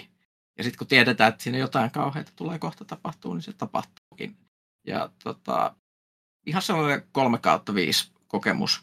Mm-hmm. Toinen jakso, Vincenzo Natalin ohjaama, joka on taas tota, tehnyt tämmöisiä leffoja, saatatte tietää, Kube, Splice, Cypher, eli tällaisia niin kuin indiempiä kauhuleffoja. se oli ihan siis old school Weird Tales, eli 20-luvun, 30-luvun sellaista pulppimeininkiä. Perustuu Henrik Katnerin tarinaan, mikä on myös ihan ikivanha, jossa ollaan, ollaan tota jossain ö, muinaisilla ajoilla ja haudan kaivaja ryöstää ruumiita, jotta, koska sillä on kauheita pelivelkoja, mutta se ei saa ryöstetty niitä ruumiita, koska ne hautausmaan rotat aina välittömästi, kun ne haudataan, niin käy viemässä ne raadat sieltä haudasta, ja sitten se päättää lähteä kun se tällainen todella rikas tyyppi haudataan semmoisen juhlallisen sapelin kanssa, josta saisi hirveät massit, niin se päättää, että tällä kertaa minä saan ne, ne rotat ei vie sitä. Ja sitten se joutuu kaivautuu rottatunneliin ja lähtee ryömimään. Se on sellaista niin kuin, ihan oikeastaan vaikka aika goofy Weird Tales-meininkiä, sellaista todella old school meininkiä. Mä arvostin ö, sitä, että siinä on ihan täyttä tulhumeininkiä myöskin, ö, massiivisia monsuja ja tota, todella hyvin tehtyjä erikoistehosteita silleen sillä monsteriosastolla. Et vaikka se on semmoinen, ei yhtään pelottava oikeastaan mun mielestä, mutta jos haluaa sellaista todella perinteistä kauhua, jos on sellaista pulppifiilistä, niin se oli sitä. Sitten kolmas jakso oli mun mielestä paras, mitä mä oon tähän mennessä nähnyt noista viidestä, eli The Autopsy. Ohjaajana oli David Pryor, en ole varma mitä se on tehnyt. Se on nämä tehnyt semmoisen leffan kuin Empty Man tässä viime aikoina, mistä on kohuttu paljon. En ole nähnyt vielä. Perustuu Michael Shean samannimiseen novelliin. Se novelli on tosi hyvä ja tota, tämä jakso oli tosi hyvä. Se oli niin kuin X-Files, jos X-Filesissa olisi massiivisesti todella pahaa gorea. Hy- hyvä myynti. E- e- eli tota, syöpään kuoleva tällainen niin kuin kuolinsyyn tutkija kutsutaan tutkimaan kaivosonnettomuutta, jossa on kuollut monta tyyppiä, ja sitten se seriffi, joka on sen kaveri, kertoo sitä ennen sen tarinan, että mitä siinä on tapahtunut. Ja sitten se asiat alkaa menemään todella oudoiksi, ja sitten mitä, enemmän, pidemmälle se, mitä enemmän se avaa niitä tyyppejä. Siinä, siinä on todella hieno, hienoja hetkiä, ja lopussa se yltyy semmoiseksi en mä oikeastaan sano mitään muuta, mutta se oli hyvä. Se, o, ö, siinä oli myös todella kunnollista efektimeininkiä. Jos haluan tehdä todella karu ruumiavausmeininkiä, niin tässä on tässä näytetään mikroskooppisen tarkasti, kun mm-hmm. kavereita au, auotaan. Että, et, et, mulla, ei, mulla ei tullut siitä semmoista tietynlaista vastareaktiota niin kuin joskus Koreasta ihan sen takia, että se oli semmoista niin kuin lääketieteellistä. Mm. Vähän niin kuin katsoisi jotain, tiedätkö, sairaalasarjaa. Että ei semmoista, että nyt leikataan kavereita, koska ne on vaan ruumiita. Ja musta, musta tuntuu, että mulla on itse päinvastoin, jos mä katson sairaalasarjaa, niin mulla on paljon semmoinen yököttävämpi reaktio, Joo, kuin sama. jos mä katson jotain hirveät splatteria tai jotain sama. muuta. Joo, en, mä en tiedä. Tää, tää ei, mä, mä olin vain enemmänkin vaikuttunut tästä, että miten paljon ne panosti siihen, niin kuin, että nytpäs avataan näitä kylkiluita. Öö, se oli mielenkiintoinen, hy, todella hyvä story. Öö, Sitten nelosjakso oli ohjaajana Anna Lili Amir Pur, tämä oli oudoin. Siis se on tehnyt tällaisen aika kulttimainettoman nauttivan kauhuleffan kuin Girl Walks Home Alone at Night. Iranilainen leffa. Ja tota, tämä oli siis tällaista vähän tällaista kummallista modernimpaa sosiaalista kauhua. Se on tosi friikki nainen, joka on siis varmaan valittu rooliin sillä perusteella, että se näyttää tosi oudolta ja se näyttää siltä, jo niin kuin näyttelijävalinnan puolesta, että se ei ikinä sovi mihinkään joukkoon ja se näyttää, se niin kuin itsekin sanoo, I don't fit. Ja sitten se haluaisi olla sen työpaikana naisten kanssa ikään kuin samassa sosiaalisessa ringissä ja sitten se joutuu Secret Santa-juhlien kautta semmoiseen outoon meininkiin, missä ruvetaan ottamaan, haluatko hyvää naamarasvaa? Ja se lähtee todella oudoksi oudoksi. Sitten se oli sellainen, niin kuin että mitä helvettiä täällä tapahtuu. Mä arvostin sitä semmoinen niin kuin, tosi friikki fiilis koko ajan. Hirveästi esimerkiksi semmoisia, että ihmisiä kuvataan niin kuin kalan silmä objektiivilla älyttömän läheltä sille, että kaikki näyttää normaaleissakin tilanteissa äärimmäisen oudoilta. Tuli itse asiassa mieleen, että onko ne visuaalisesti miten samanlaisia noin muuta? Öö, tosi vaihtelee ihan selkeästi niin kuin ohjaajan ja. Et, et jotkut oli tosi semmoisia niin kokeellisia ja outoja, jotkut tosi perinteisiä. Ja. Silleen. Viides oli sitten Pigman's Model, perustuu tosi tunnettu H.P. Lovecraft-novelliin samannimiseen, joka siis sijoittuu, oliko vuonna 1908 Arkhamissa, eli niin Lovecraftia kuin voi olla missään adaptaatiossa. missä on ideana, että on tällainen taideopiskelija, joka, joka tapaa tämmöisen tyypin kuin Pikman taidekoulussa, ja Pikman maalaa semmoisia groteskeja maalauksia, jotka alkaa sitten häiritä tämän ihmisen, ihmisen henkistä elämää. Ja tota, se oli super vakavasti tehty Lovecraft-adaptaatio. Siis lähin niin kuin, en oikeastaan ikinä nähnyt noin vakavalla naamalla tehty Lovecraft-adaptaatiota missään. Mikä ei niin kuin yhtään mitään kevennystä ja yritetty ihan täysin tehdä niitä juttuja, mitä niissä on. Mikä on vähän silleen vaikeita, koska esimerkiksi se perustuu siihen se story, että näytetään maalauksia, jotka on niin häiritseviä, hmm. että ihminen voi menettää niistä järkensä. Ja koska niin kuin, monet kauhuystävät on niin kuin, nähnyt jo semmoista shittiä, että, niin kuin, että, että se vähän niin kuin, on välillä siinä semmoisen uskottavuuden rajalla sen suhteen, että mä en niin kuin, ole ihan vakuuttunut siitä, että onko nämä, niin, nämä maalaukset niin kauheita, mutta se panostaa siihen. Mä arvostan sitä, että se mitä näillä on kaikille yhteistä näissä, näissä on se, että nämä panostaa hirveän paljon siihen, että kaikki tehdään hyvin. Mm. On hyvät näyttelijät, hyvin kuvattu, hirveän paljon on pistetty vaivaa selkeästi tehosteisiin ja muuta. Kaikissa jaksoissa on jotain friikkitehosteita, monsuihin on pistetty ihan hulluna aikaa ja ajatusta. Että se on sellaista niin kuin old school horroria parhaalla mahdollisella tavalla. Et vaikka ne tarinat ei välttämättä ole aina nappi, meininkiin, mm. niin silti se, että joku tekee tällaista niin kuin modernin päivän Twilight Zoneen, niin on kyllä aika siisti. Ja se, että myöskin se, että siinä näkyy se Del Toron niin kuin se kauhumeininki, että siinä on myös se gore ja monsterit on aika isossa roolissa sitten. Ja, ja kuitenkin kansallisesti hyvin erilaistaustaisia ihmisiä siis tekemässä. Joo, ja mua kiinnostaa, siellä on tota, tulossa ne jaksot, mitä mä en ole nähnyt. Siellä olisi toinen Lovecraft sovitus Dreams in the Witch House, mikä on tosi klassinen novelli tulhu maailmassa. Sitten taas tulossa tämmöinen kuin The Viewing, jonka ohjaaja on Panos Kosmaattos, mikä on äh, tota, siis ehkä parhaiten nimetty äh, elokuvan tekijä. Ja siis sehän tunnetaan, että se on tehnyt tällaista niin psykedeellistä tulhumeininkiä. Eli se on tehnyt sen Mandin, ja sitten sitä ennen sen debyytti oli tämmöinen kuin Beyond the Black Rainbow, mikä on jonkunlainen art horror meininki. Mä en ole nähnyt sitä, mutta mä oon kuullut, että se on aika crazy shitti. Ja sieltä on tulossa joku leffa nimeltä Necrocosm tässä jossain vaiheessa. Eli odotan innolla, Kosmaattos varmasti tarjoilee hyvää. Ja sitten on yksi tämmöisen, vielä tämmöinen Jennifer Kentiltä, jota mä en hirveästi tunne muuten kuin, että se on tehnyt Babadookin. Mm. Että aika kovia tekijöitä. Joo, niin siis Mä sanoisin, että jos on kauhun ystävä, niin toi on aika no-brainer katsoa. Ihan sen takia, että tunnin pitusta hyvin vakavasti ja antaamuksella tehty kauhu perinteisellä meiningillä. Onko se Netflixissä? Netflixissä, mm. joo.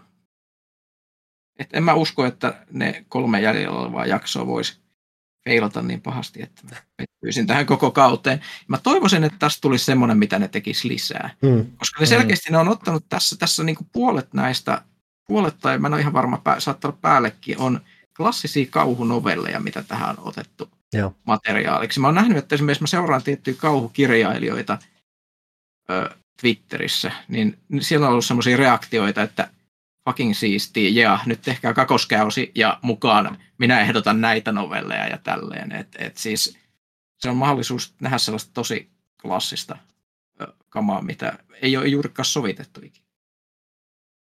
Is good. Hmm. Se oli mun juttu. Onko sitten kysymysten aika? Näin on. Tehdään se tauon jälkeen. Uff.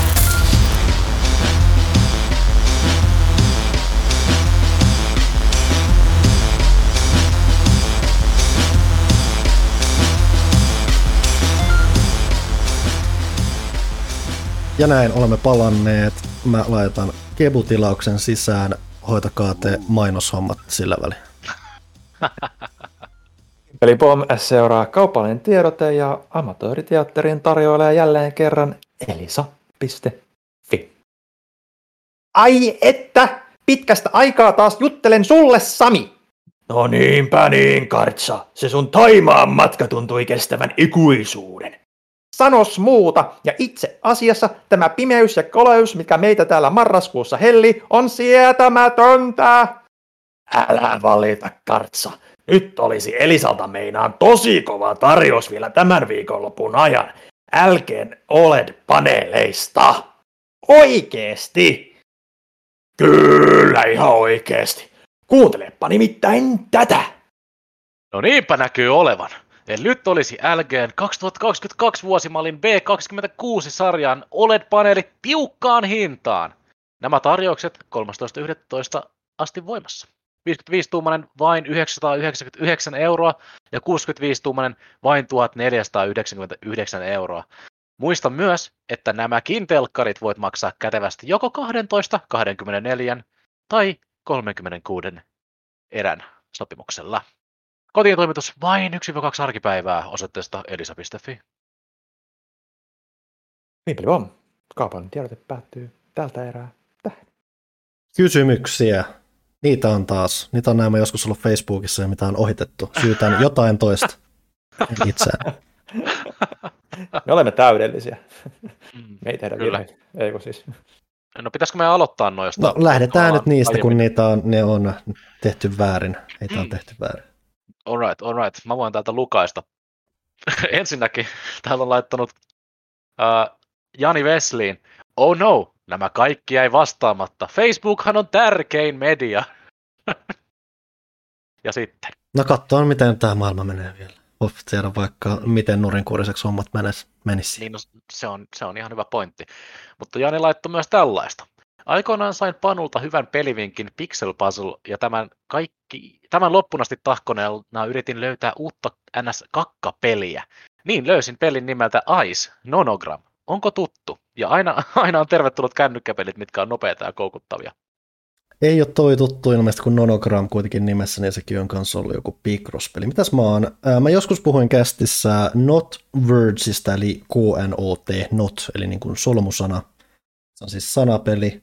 Ää, Sitä voi pelaa ilmatteeksi, niin tulee niin kuin päivittäin muutamat peruspulmat, siitä voi maksaa myös ja saat enemmän. Et jos sanapulmat on sun juttu, niin se on ollut ihan vänkä. Toinen sanapulmapeli, mitä tulee mieleen, että tämä on jopa Microsoftin peli, Verdament, Oho, missä siis, sulla on siis, tämä on tämmöinen perus, että sulla on niinku läjäkirjaimia jossain köntässä ja sä löydät sanoja siitä, ja siinä on sekä yksin pelikampanja, että ihan veikeästi toimiva monin pelikin, missä ainakin viimeksi kun mä tsekkasin, siellä oli päivittäin yllättävän aktiivisia ja pelattavan kovia pelaajia edelleen. Et jos sanapelit on juttu, niin toi nyt tulee ainakin mieleen. Nostetaan nyt vaikka tälleen, kun Netflix on tolleen pelipuolella ajankohtainen ja muuta, niin mitä jengi on tykännyt hehkuttaa on semmoinen tapaus, tai siis tulee Netflix-tilauksella semmoinen tapaus kuin Poinpy, Poinpy, P-O-I-N-P-Y, jossa sä siis ohjastat, kosketusnäytöllä ohjastat semmoista hyppivää palleroa, joka kerää hedelmiä semmoiselle nälkäiselle kissautukselle. Mä haluan sanoa, että se on kissautus anyway.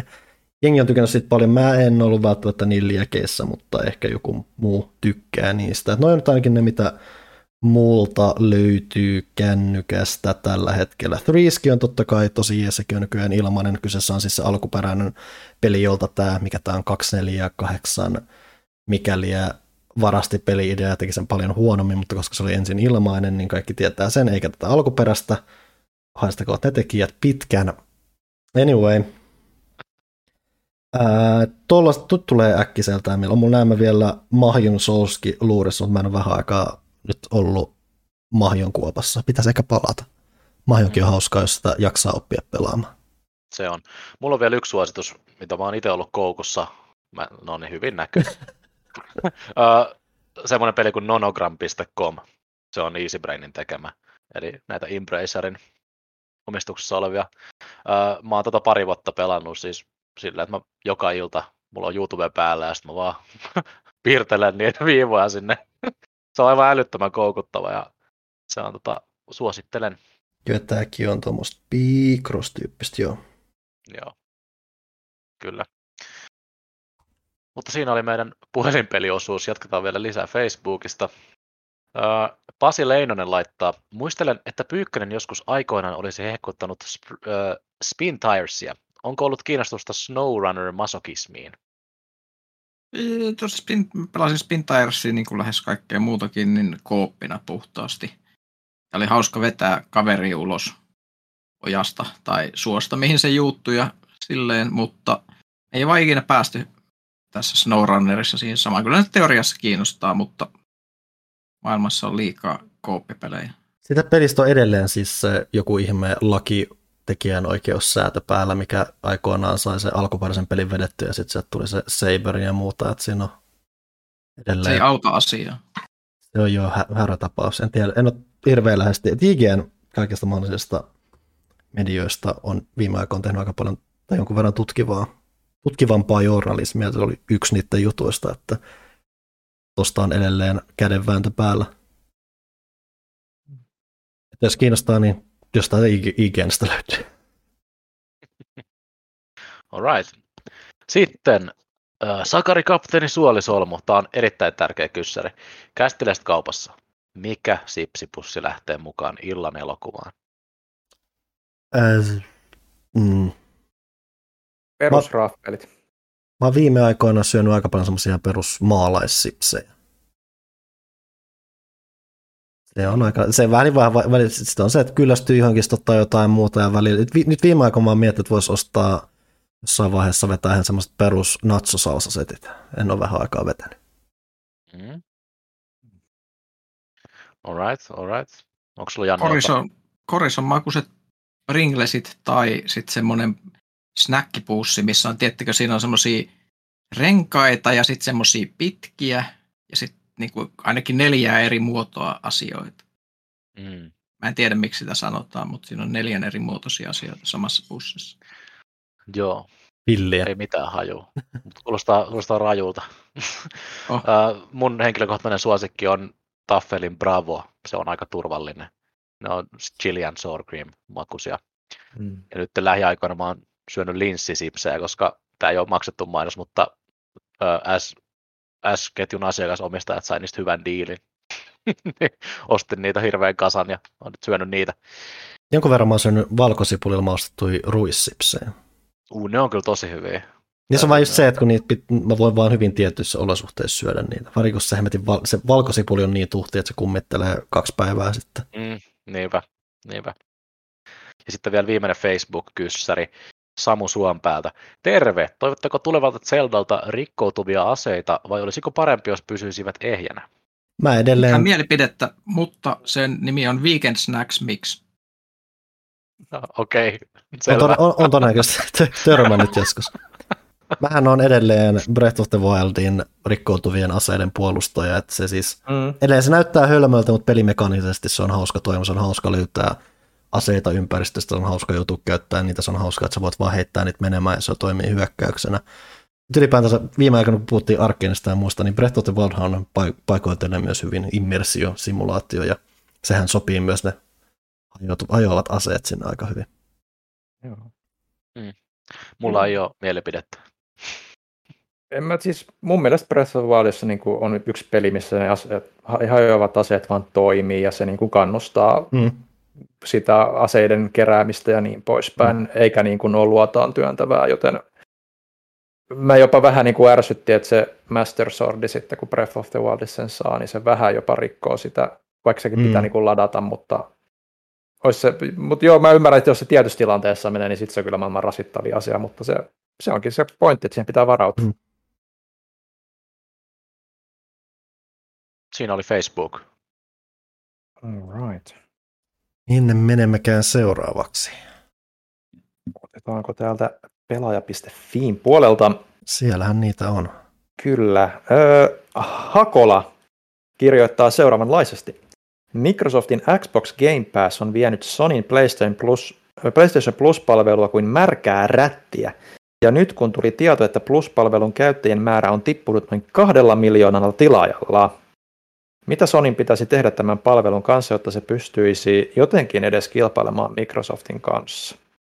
Niin tuossa on ainakin yksi asia, mikä on vähän ollut harhaanjohtava, ja siinä on se, että ensinnäkin tuossa, en muista miten verrattiin sen lukuja viime vuoteen, ensinnäkin, että, että se ei ole ihan tapahtunut tossa just nyt. Mutta anyway, se oleellisin mm. pointti, mikä jäi vähän hautautumaan, on se, että niidenhän plus-tulot on noussut. mm. kun nyt on se uudistusjuttu tullut. Ja toki hän on myöntänyt vähän, että asiaan on vaikuttanut toki sitten kanssa se, että jengi, ihmiset, ihmiset käy ulkona nykyään. Joku pandemia ei pelota enää niin paljon, ihmiset menee ulos ja jotain. Mm. Toki on siinä vaikuttanut, että se ei ole niin, toi vähän, vähän, vähän, vähän suoraviivasti luettu toista juttu, että ne ei ole niinkään välttämättä pulassa, vaikka kyllä ne on todennut kyllä myös, että ne, niiden, pitäisi, ne, ne, niiden pitää yrittää tehdä siitä vähän houkuttelevampaa siitä markkinoinnista, mutta ei nyt pulassa ole. Ja, ää, Game mm. Passin suora vertaaminen on vähän jännä yksinomaan muun muassa siinä, että Game Passista ei vaan ole mitään konkreettista faktalukua kauheasti. että et lähinnä, että Spencer on sanonut, että hei, että tää on, meillä onkin tällä hetkellä tuottosa, ja mikä siinä ne on tehnyt kovasti työtä sen eteen. Mutta mä en tiedä, että tällä hetkellä mä lähinnä vaan sanoisin, että Game Passilla on ehkä positiivisempi tuommoinen hytinä päällä noin niin kuin mm. julkisesti julkisuudessa, että se on ehkä se keskeinen, millä ne on voitolla siinä, mutta tällä hetkellä mä luulen, että Sony on kuitenkin ihan tyytyvä, semi-tyytyväinen nykyiseen tilanteeseensa myös. Joo. Hyvin erilaiset lähestymistavat edelleenkin, vaikka niin kuin sinne suuntaan menossa. Niin. Mm. Ja näkyy nähdä, mitä se plussaa edelleen, kun se kiehtovin asia mulle on se klassikkopeli, mutta siellä ei ole mitään. Se maksaa maltaita, että tällä hetkellä sillä on syynsä, miksi mä oon monessa kästissä puhunut siitä, että hei, tämä muuten on Game Passissa ja törmäsin tähän. Et olen tykännyt Game Passista kyllä. Enemmän itse. Sitten äh, Tapio 95 itse asiassa vastaa tuohon Hakolan viestiin, joten hyppää sen yli. Kukkomestari, ciao! Mikä oli sävel, jota käytettiin viime kästissä Huttusen intromusiikkina? Tätä ilmeisesti kysyttiin aika paljon, mä en olisi kuullut sitä. Joo. Joka, jokaisessa tuutissa kysyttiin. Onko sama ihminen käynyt kysymässä? Siis tämä oli tota, meidän editoijan avainpelaajan oma sävellys käsittääkseni. Sä voit, jos se avainpelaaja kuuntelet, niin sä voit myös tarkentaa tämän, että näin, näin varmaan asiat taisi olla, jos oikein muista meidän keskustelumme. Jos haluat kertoa, mistä, mistä sitä voi kuunnella laajemminkin, niin huikkaa tähän nyt, väliin. Nyt on levysopimus tulossa. Kyllä. pelaaja tässä moro. Joo, se on meikäläisen käsiala. Ei ole nyt on pitempi luppi kyseessä, vaan se on VST-instrumenttien testipätkä, minkä tein yksi päivä ihan huvin vuoksi. Ja ajattelin tossa, kun kästissä oli sellainen sopiva tauko, että laitat tohon jotain, niin sattui tollanen fanfaari olemaan tallessa ja ajattelin sen sitten hyödyntää siihen, niin se on nyt nimetty virallisesti Pyykkösen inspiroimana Kraken nousee. Sitten Hakola jatkaa toisesta toisella viestillä, että eikö tämä ollut joo, kysymysboksi? Ei, se vastaa, okay, se, se on oli, siellä ihmiset joo, joo, joo, joo, joo, joo, selvä, mä sekaisin. Janneus, puhutteleeko Pyykkä Puhutteleeko Pyykkönen jälkikasvuaan sodan jumalan oppien mukaan, tai onko Kratoksen seikkailussa tarttunut muita hyviä vinkkejä isyyteen? En, en tiedä, onko hän semmoinen roolimalli, jota kannattaa kenenkään hyödyntää missään tapauksessa, mutta tuota, ainakin hän yrittää kovasti. Siis varmasti se, että jos lähdetään positiivisia hakemaan, niin hän yrittää Kratos siis kovasti kommunikoida lapsensa kanssa. Hän ei jätä lasta huomiota ja pitää hänestä huolta – vaarallisissa tilanteissa. Kaikki tämmöisiä ihan niin kuin järkeviä toimintoja, mutta muuten en välttämättä lähtisi tälle samalle linjalle. Mutta mähän myöskin raahaa lapsensa myös hengenvaarallisiin taisteluihin muutaman mm. minuutin välein. Huono idea. Kieltämättä. Sitten Lindaario. Pelaajakästissä 96 vuodelta 2012 luvattiin pelaajan 20-vuotisnumerossa, että pelaajan 20-vuotisnumerossa olisi kultainen ympyrä valkoisella taustalla ja että sitä heijastuisi hologrammi. Siitä heijastuisi hologrammi. Miksi idea ei toteutunut? Varmaan sen takia, koska minkä takia tämän viestin lukeminenkin epäonnistuu, eli aivokapasiteetti ei riitä sellaisen. Se on hologrammiteknologia. Ville olisi pitänyt itse toteuttaa se hologrammiteknologia. Tein itse ja säästin. joo, joo, täytyy, täytyypä kysyä tuolta, miksei onnistunut. Sitten, millaista lasten ja nuorten pelaaminen on nykypäivänä? Itse karkeasti PS1-PS3-kautena kasvaneena pelejä tuli pelattua runsaasti eri genreistä, mutta välillä tuntuu, että lasten pelikulttuuri on nykyään pelkkää Minecraftia ja Fortnitea. Old man yells at cloud. Ainakin tälle ulkopuolelta katsottuna se käsitys tulee helposti, koska noin on ne menestyneet aina, kun mäkään en tosiaan mm. tiedä varmuudella. Että silloin tällä kuulee, että seuraa kuitenkin niin kuin vanhempia ihmisiä medioissa, jotka puhuu, että ne pelaa paljon kyllä varsinkin myös Nintendon pelejä, mutta en tiedä mikä mm. on totuus, mikä on Jannen näkemys tästä tälleen niin kuin oikeana isähahmona. Se on karu totuus. Sieltä se tulee. Se on munkin tota, pikkusisaret, niin pelaa Minecraftia ja Fortnitea ja sitten satunnaisesti jotain Mariota. Nuoriso on pillalla. niin. tai sitten on vaan, pitää laittaa vaan oikeat pelit pyörimään laitteisiin, mutta sitten toisaalta kun isä tai äiti pakottaa pelaamaan jotain peliä, niin eihän se ole enää niin siistiä sitten. Mm. Toki tässä tämäkin ehkä kertoo... Kyllä pelaa jostain, Legoja myös. Niin, kyllä mm. tämä nyt ehkä jostain vanhempien epäonnistumisesta kuitenkin kertoo, että tämä on, se, nämä on ne, mihin ne lapset on päätynyt. Kyllä se nyt vähän, vähän pitää kaista niitä. Että hei. Missä on GTA?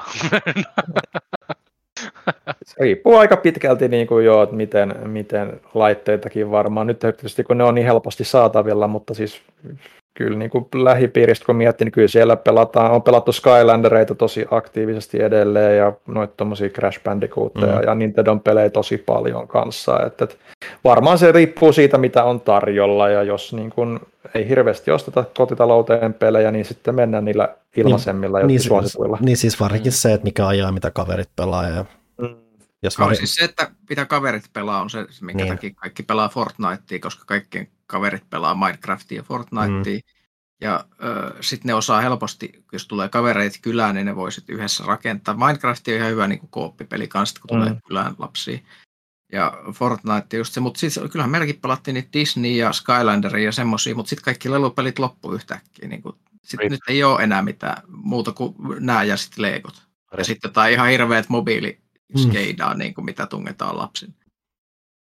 Hmm. Että joku Fortnite on siinä akselilla, se on niin kuin ihan AAA-alue. Mm-hmm silti lap, nuorisolapset, kaikki on pilalla. Mm, kaikki on. Mutta se on osaltaan ehkä myös aikuisten vika. Ehkä. Sitten Lindario jatkaa, että herättääkö miniklipin sulkeminen kästiläisissä tunteita? Ei. Ei. Ei. Silloin 20 vuotta sitten joskus enemmänkin. Kyllähän mä siis jossain miniklipissä kävin, mutta ei mulla ollut mitään suhdetta sivustoon ja nehän alkoi tehdä jotain mobiilihässäköitä ja muuta. Mutta olen Eikö käyttänyt, muuten... ei ole mitään tunteita. Eikö se ollut miniklipin peli se Gravity Guy? Okei, okay, okei, okay, juu. Öö, ei mitään hajua. Sitä mä Jäppäi, jäppäi. Öö, mikä on paras lukemanne tietokirja kautta ei-romaani? Puhelinluetteloa ei lasketa. Tietääkö ihmiset, mikä on puhelinluettelo enää nykyään? vähän aikaa sitten kysyin just, että, millä, että puhelinluettelojen jaka... Eikö puhelinluettelo joskus, että se tuli melkein automaattisesti kaikille mm, kotiin? Kyllä. Mm-hmm.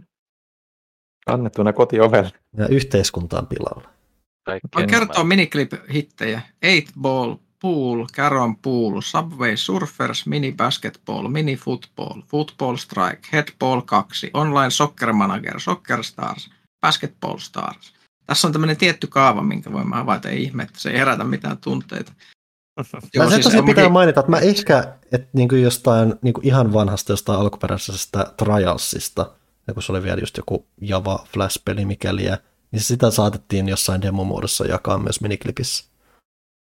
Mm. Kyllä mulla on niin kuin tosi muinaisuuden fiilis on, että käytyy, mutta ei, ei, se ollut, ei se ollut ehkä oikea kohde yleisesti. Mikä tämä viimeisen kysymys oli? Mikä on paras lukemanne tietokirja kautta ei-romaani? Aivan joo, eli se puhelinluettelo, mitä sä sanoa. Öö, no, PlayStation mä... kanssa. Sehän on. Hui. Joo, se on. kanssa. Öö, klassinen suomalainen tietokirja. Mm. Parasta, parasta kamaa, mitä löytyy. Mm. Tai sitten, jos on ihan pakko valita joku ulkomainen, niin sitten ehkä, ehkä se David Simonin öö, Homicide, mihin sitten perustuu Wiret ja muut missä siis kaveri meni journalistina vuodeksi murharyhmään seuraamaan keissejä sivusta. Mm. Mutta sekin on silti vain kalpea varjo PlayStation kanssa rinnalla. No, no, kaikki ei voi voittaa, mutta mut se on ihan mielenkiintoinen kyllä. Sitten vielä viimeisenä Lindariolla mikä on omituisin ensiksi mieleen tuleva tangentti, jolle Skifisarja on lähtenyt yleensä loppua kohden? Onko raitelta suistuminen tietokirjallisuuden, tieto, tieteiskirjallisuudessa useimmin hyvä vai huono konventio? Se on vähän semmoinen käytäntö tietyllä tavalla, että voi lähteä kirjoittamaan. En mä tiedä, ei mulla, mulla siis tule mieleen, kun mä jotenkin ajattelin, että ne kuuluu, kuuluu siihen genreen tietyllä tavalla. Semmoiset yllätykset ja käänteet, mutta mä, mä en edes osaa sanoa, että joku olisi jäänyt silleen mieleen. Siis joku loppu, loppu kenties. Ah. Onpas vaikea kysymys. Koska, koska yleensä siis, en mä tiedä, ehkä se on se hirveän huono, huono tuota, mä en siis välttämättä suosittele tätä leffaa millään tavalla, mutta siis se Nicolas Cage-leffa The Knowing, mm-hmm. siinä oli ainakin kunnon happomeininki ja sitä ei voi olet, oletettavasti arvata. Mä, mä, mä myös arvostan sitä, että tuli mieleen myös Life, elokuva, monsterielokuva, jota mä oikeastaan inhosin, mm. koska se oli niin, si, si, siinä oli hienot twist-käännet tietyssä mielessä, mutta mä muuten inhosin sitä leffaa, koska se kaikki perustuu siihen, että kaikki ihmiset käyttäytyvät mahdollisimman tyhmällä tavalla joka tilanteessa, vaikka ne on jotain Nobel-voittajia. Eli se perustuu tosi tapahtumiin käytännössä. Kyllä, ne on just semmoisia niinku IQ 200 astronautteja, mutta silti ne, oi ei, Täällä on mystinen avaruuslima, joka tuhoaa kaiken. Minä pistän käteni siihen, mitä Mut se, oli, se oli hemmetin tota, tehokas leffa kyllä mun mielestä, ja se oli aika, aika tiuk, tiukka paketti. No, siis siinä oli hyvä, hyvin tehty niitä juttuja, mutta se käsikirjoituksen, se, se että se perustuu siihen, että aina kaikki... Niin kuin, mä, mä hyväksyn sen, että elokuvissa kaikki niin kuin ns. normikansalaiset toimii mahdollisimman tyhmästi, koska se on nyt niin kuin ihan realismia niin kuin koronan aikana – mutta mut se, että kun näiden aina pitäisi edustaa jotain ikään kuin ihmiskunnan kermaa, niin se ei niin kuin siinä mielessä, käsittääkseni astronautiksi ei kuitenkaan pääse niin kuin kaikista tyhmimmät kaverit. Maybe I'm wrong. Mm. Mutta mut ei tule nyt muita mieleen. Eteenpäin. Eteenpäin. Sitten Lantulla on aikamoinen wall of text. Katsotaan, miten öö, irtoaa. Öö, enemmänkin kommenttina tämä ensimmäinen osuus. Kävilin lähtö Witcheristä syö tehokkaasti kiinnostuksen koko sarjaa kohtaan. Hän on kuitenkin kantanut käytännössä koko sarjaa harteillaan. Olisipa sarjan tekijöiltä ja etenkin käsikirjoittajilta löytynyt enemmän arvostusta lähdemateriaalia kohtaan. En jaksa uskoa, että Cavill olisi pelkästään Supermanin paluun takia Witcherin parista poistunut. Käsikirjoittajien ottamat kyseenalaiset taiteelliset vapaudet ovat varmasti merkittävä osatekijä. Kaiken lukeman ja kuuleman perusteella koko tuotanto ja näyttely Koko tuotanto- ja näyttelijäkatrasta ei löydy toista lähimmäinkaan Kävilin tasoista Witcher-fania, ei ainakaan merkittävistä rooleista. Syntiä sääli, sillä syntiä sääli, että kaikki potentiaali on näin ollen hukattu. Se on aika se tuntuva fiilis tässä. Joo. Mm. Ja sitten kysymyksen tapaista. Muistelenkohan ihan väärin vai oliko Panu Downtown Abbeyin tai jonkin Downton. hieman vasta? Downton Downtown! Downtown Abbey. Kato näin paljon, mä katon sitä sarjaa. Mm. Tai jonkin hieman vastaavan teemaisen sarjan ystäviä. Eli kuten vastauksesta voi päätellä, niin kyllä. Ö, mutta point, enemmänkin kys, jatkokysymyksen, että onko lautapelipuolelta muutaman vuoden takainen Obsession tuttu tapaus? Itse mä, en ole... Mä vastaan tähän väliin että mä joudun googlettamaan tämän, mutta tämä kyllä vaikuttaa aika asiallisen oloselta, ainakin mitä mä äkkiseltään katsoin jostain Board Game Geekistä, että ihan, asiall, ihan kiehtovan näköinen ainakin. Joo. Öö, Lantun pohjustaa sen verran itse, että itse en ole sarjaa katsonut, mutta käsittääkseni osuu varsin hyvin Downton Abbeyin ja Jane Austenin Englantiin. Julkaisijakin peliä näillä mainostaa. Pelissä pelaajat ottavat haltuunsa suvun, jonka maalaiskartana on päässyt melko täydelliseen alennustilaan. Tarkoituksena nostaa homma uuteen loistoon kehittämällä kartanon tiluksia ja kutsumalla vieraita tapahtumiin. Öö, molemmissa rajoittimena on maine, sillä eihän korkea-arvoiset ihmiset kenen tahansa tapahtumiin osallistu. Mm-hmm, mm-hmm. Osa vierasta voi olla epätoivottuja, jotka antavat pelin aikana isojakin palkintoja, mutta pelin lopussa tuovat miinuspisteitä. Palvelijoita ja muuta henkilökuntaa on myös hankittava, sillä eivät erinäiset tapahtumat itsestään pyöri. Kokonaisuutena pelin teema ja mekaniikat puhaltavat harvinaisen hyvin yhteen ja onkin temaattisimpia niin sanottuja eurolautapelejä, joita olen itse pelannut. Itseäni teema ei kiehdo enkä ollut siitä lainkaan innostunut.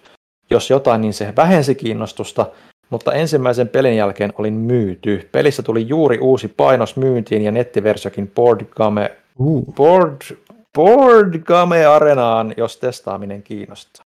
Täytyykin pitää mielessä, että se kuulostaa ihan vängältä. Se on, se on edelleen siis ton genre yleinen juttu, että se kuulostaa kuivimmalta mahdollisimmalta ikinä, mutta siis siinä on vaan aina jotain lumoavaa käydä läpi just tuommoista eliittien keskinäistä nahistelua ja arvoasemaa, ja sitten siellä taustalla on tietty kaikki palvelijat hengaamassa, ja sillä ei välttämättä edes tapahdu silleen näennäisesti mitään mullistavaa, mutta silti tavallaan tapahtuu, että se on, toi kuulostaa, kuulostaa mielenkiintoiselta. Sitten Instagramin puolelle pelaajakästin tililtä Artto Martin poika kirjoittaa, että kuullessani Witcher-uutiset piti tarkistaa kalenterista, onko aprillipäivä.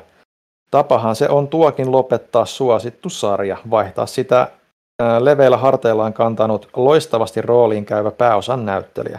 No, avoimin mielin, avoimin mielin. Aika selkeä, että tähän se on, miten ihmiset tästä ajattelee. Tosin ei varmaan Netflix muuta odottanutkaan, että, että jännä miettiä sitä, että mikä Netflixin lääni tässä, että onko niillä niin paljon luottamusta, että kyllä tästä. Todennäköisesti. Tukeeko vaan väkisin tämän? Niin, no varmaan siinä on, että kuten mä itse veikkaan, niin se CDR-projekti niin pelipuolella mm. panostaa siihen. Mä luulen, että sillä on aika iso vaikutus sitten. Ja luottaa siihen, menee sen siivellä. Jep. Sitten kapteeni Suolisolmu täälläkin kysyy VRC Generation fiilikset. Öö, ei ole fiiliksiä hittellään. Öö, peli on... En ole itse asiassa arvosteli, arvostelijalta kuullut mitään. Mä veikkaan, että tämähän on siis edelleen tätä vielä samaa Joka mitä nämä aiemmin ollut, mistä muun muassa meidän Aaki Kinnunen todennut, että ne on kaikki melkein samoja pelejä, eikä kauhean mm. erikoisia. Ensi vuodesta alkaen pitäisi tulla näitä Codemastersin rallipelejä, mitä mielenkiinnolla Joo. odotan. Tätä suhteen ei mitään kiinnostusta. Ei sillä, että mä oon niin, mä olen siis vähän alkanut rallia seuraa, mutta vanhasta rallipelit kiinnostanut lähinnä just silloin, kun oli Colin McRaeita ja muuta. Mm, joo, no kai, kilotonnin pelit on kaikki vähän sitä samaa vissiin sitten kuitenkin ollut, mitä mä oon tosiaan ymmärtänyt Haakenkin puheista. Sitten VS Valdemar, mitä mieltä olette emuloinnista? Itse hurahdin Redreamin myötä Dreamcast-klassikoiden pariin. Onko asiasta ikinä tehty artikkeleita juttuja laajemmin lehdessä? Se on monipuolisempi asia kuin mitä helposti välillä jostain yleisestä keskustelusta miettii. Varsinkin tänä päivänä, kun tuommoisesta pelien niin kuin tuommoisesta ylläpitämisestä tai pelastamisesta siitä, että ne ei katoa mihinkään, ne pelaa isoa roolia siellä. Ja toki sitten siis mä oon tässä nyt kaikki minikonsolit, mitä kaikki nehän pyörii, kaikki emulaatioiden varassa ja muuta, ja monet faniprojektit, missä pelejä käytännössä just jopa entisöidään, modernisoidaan paikoja just sitä, että tuodaan uusia teknisiä puolia, siis että emulaatio on monin puolin mielenkiintoinen asia, jossa on paljon, paljon, paljon, paljon potentiaalisia asioita, että se ei ole vaan sitä, että oi ei, onko tämä nyt laillinen keino pelata, koska siis se, se on paljon enemmän ja sekin laillisuuskysymys ei ole niin, niin oikeasti iso asia sitä, että periaatteessa kannattaa, ilmaisen nyt näille päin toimittajille, että kannattaa pitää, pitää asia mielessä. Joo, ei ole lehdessä nyt käsitelty laajemmin. Älkää äkkiseltään tuu mieleen. Joo ehkä siellä joku, joku semmoinen, niin kuin, no nyt ei Angle itsellään nyt mieleen, että millä, millä sitä kannattaisi nyt lähteä purkamaan, mutta ehkä se on sitten meidän toimituspalaverien paikka. Joo, siis se on ylät, hyvin monipuolinen ja laaja-alainen. laaja-alainen, että sieltä oikeasti kyllä löytyy mistä kaivaa. Joo. Sitten Joonas Nyyssönen, morjesta, Cast Poppo, sitten kysymyksen pariin. No niin, Onko tämän vuoden pelikamppailu kahden kauppa Elden Ring vastaan God of War Ragnarok? Harmata syksyn jatkoa teille. Eh. Öö, ehkä. Riippuu vähän, katsotaan. Kyllä se nyt varmaan muitakin on kyllä. Niin, siis, siis Elden Ring on aika korkealla mulla listoilla, että mm. sieltä on just noussut jotain tunikkia rinnalle. Mä oon aika, edelleen aika syvällä Xenobladeissa ja täytyy katsoa vähän mihin Bajonetta vie. Että... Ja Gotham Mm. Knights ja. Mm, totta kai pitää se muistaa, pitää mielessä. Että... Jälkeen nähdään edelleen kokeilla sitä God of Waria. Mä oon edelleen vähän varauksella suhtaudun siihen, mutta Mm. kyllä se pitäisi nähdä tsekattavan. Joo, siis tuosta tulee ihan mielenkiintoinen kädenvääntö taas tuosta vuoden peliartikkelien laatimisesta, mikä, mikä taas kohta käynnistyy. Oi voi. Jippi. Hirvi. Ne oli kysymykset Instagramissa. Oliko meillä vielä muita kanavia? Ei tainnut olla. Ette te varmaan kaivannut mitään sitten. Ette kaivannut, mä luotan siihen, että mitään kysymyksiä ei ollut ja no. sanon- Ei ole Mastodon-kanavaa vielä. Hei, kästi hän on siinä tapauksessa purkissa. Mikä Oi, on loppufiilis? Onko pomppufiilis? On. Ihan munamiehenä täällä. Onne. No ne hiuksetkin lähtenyt näemään ja muuta. Niin. Mm. Luonne rooli.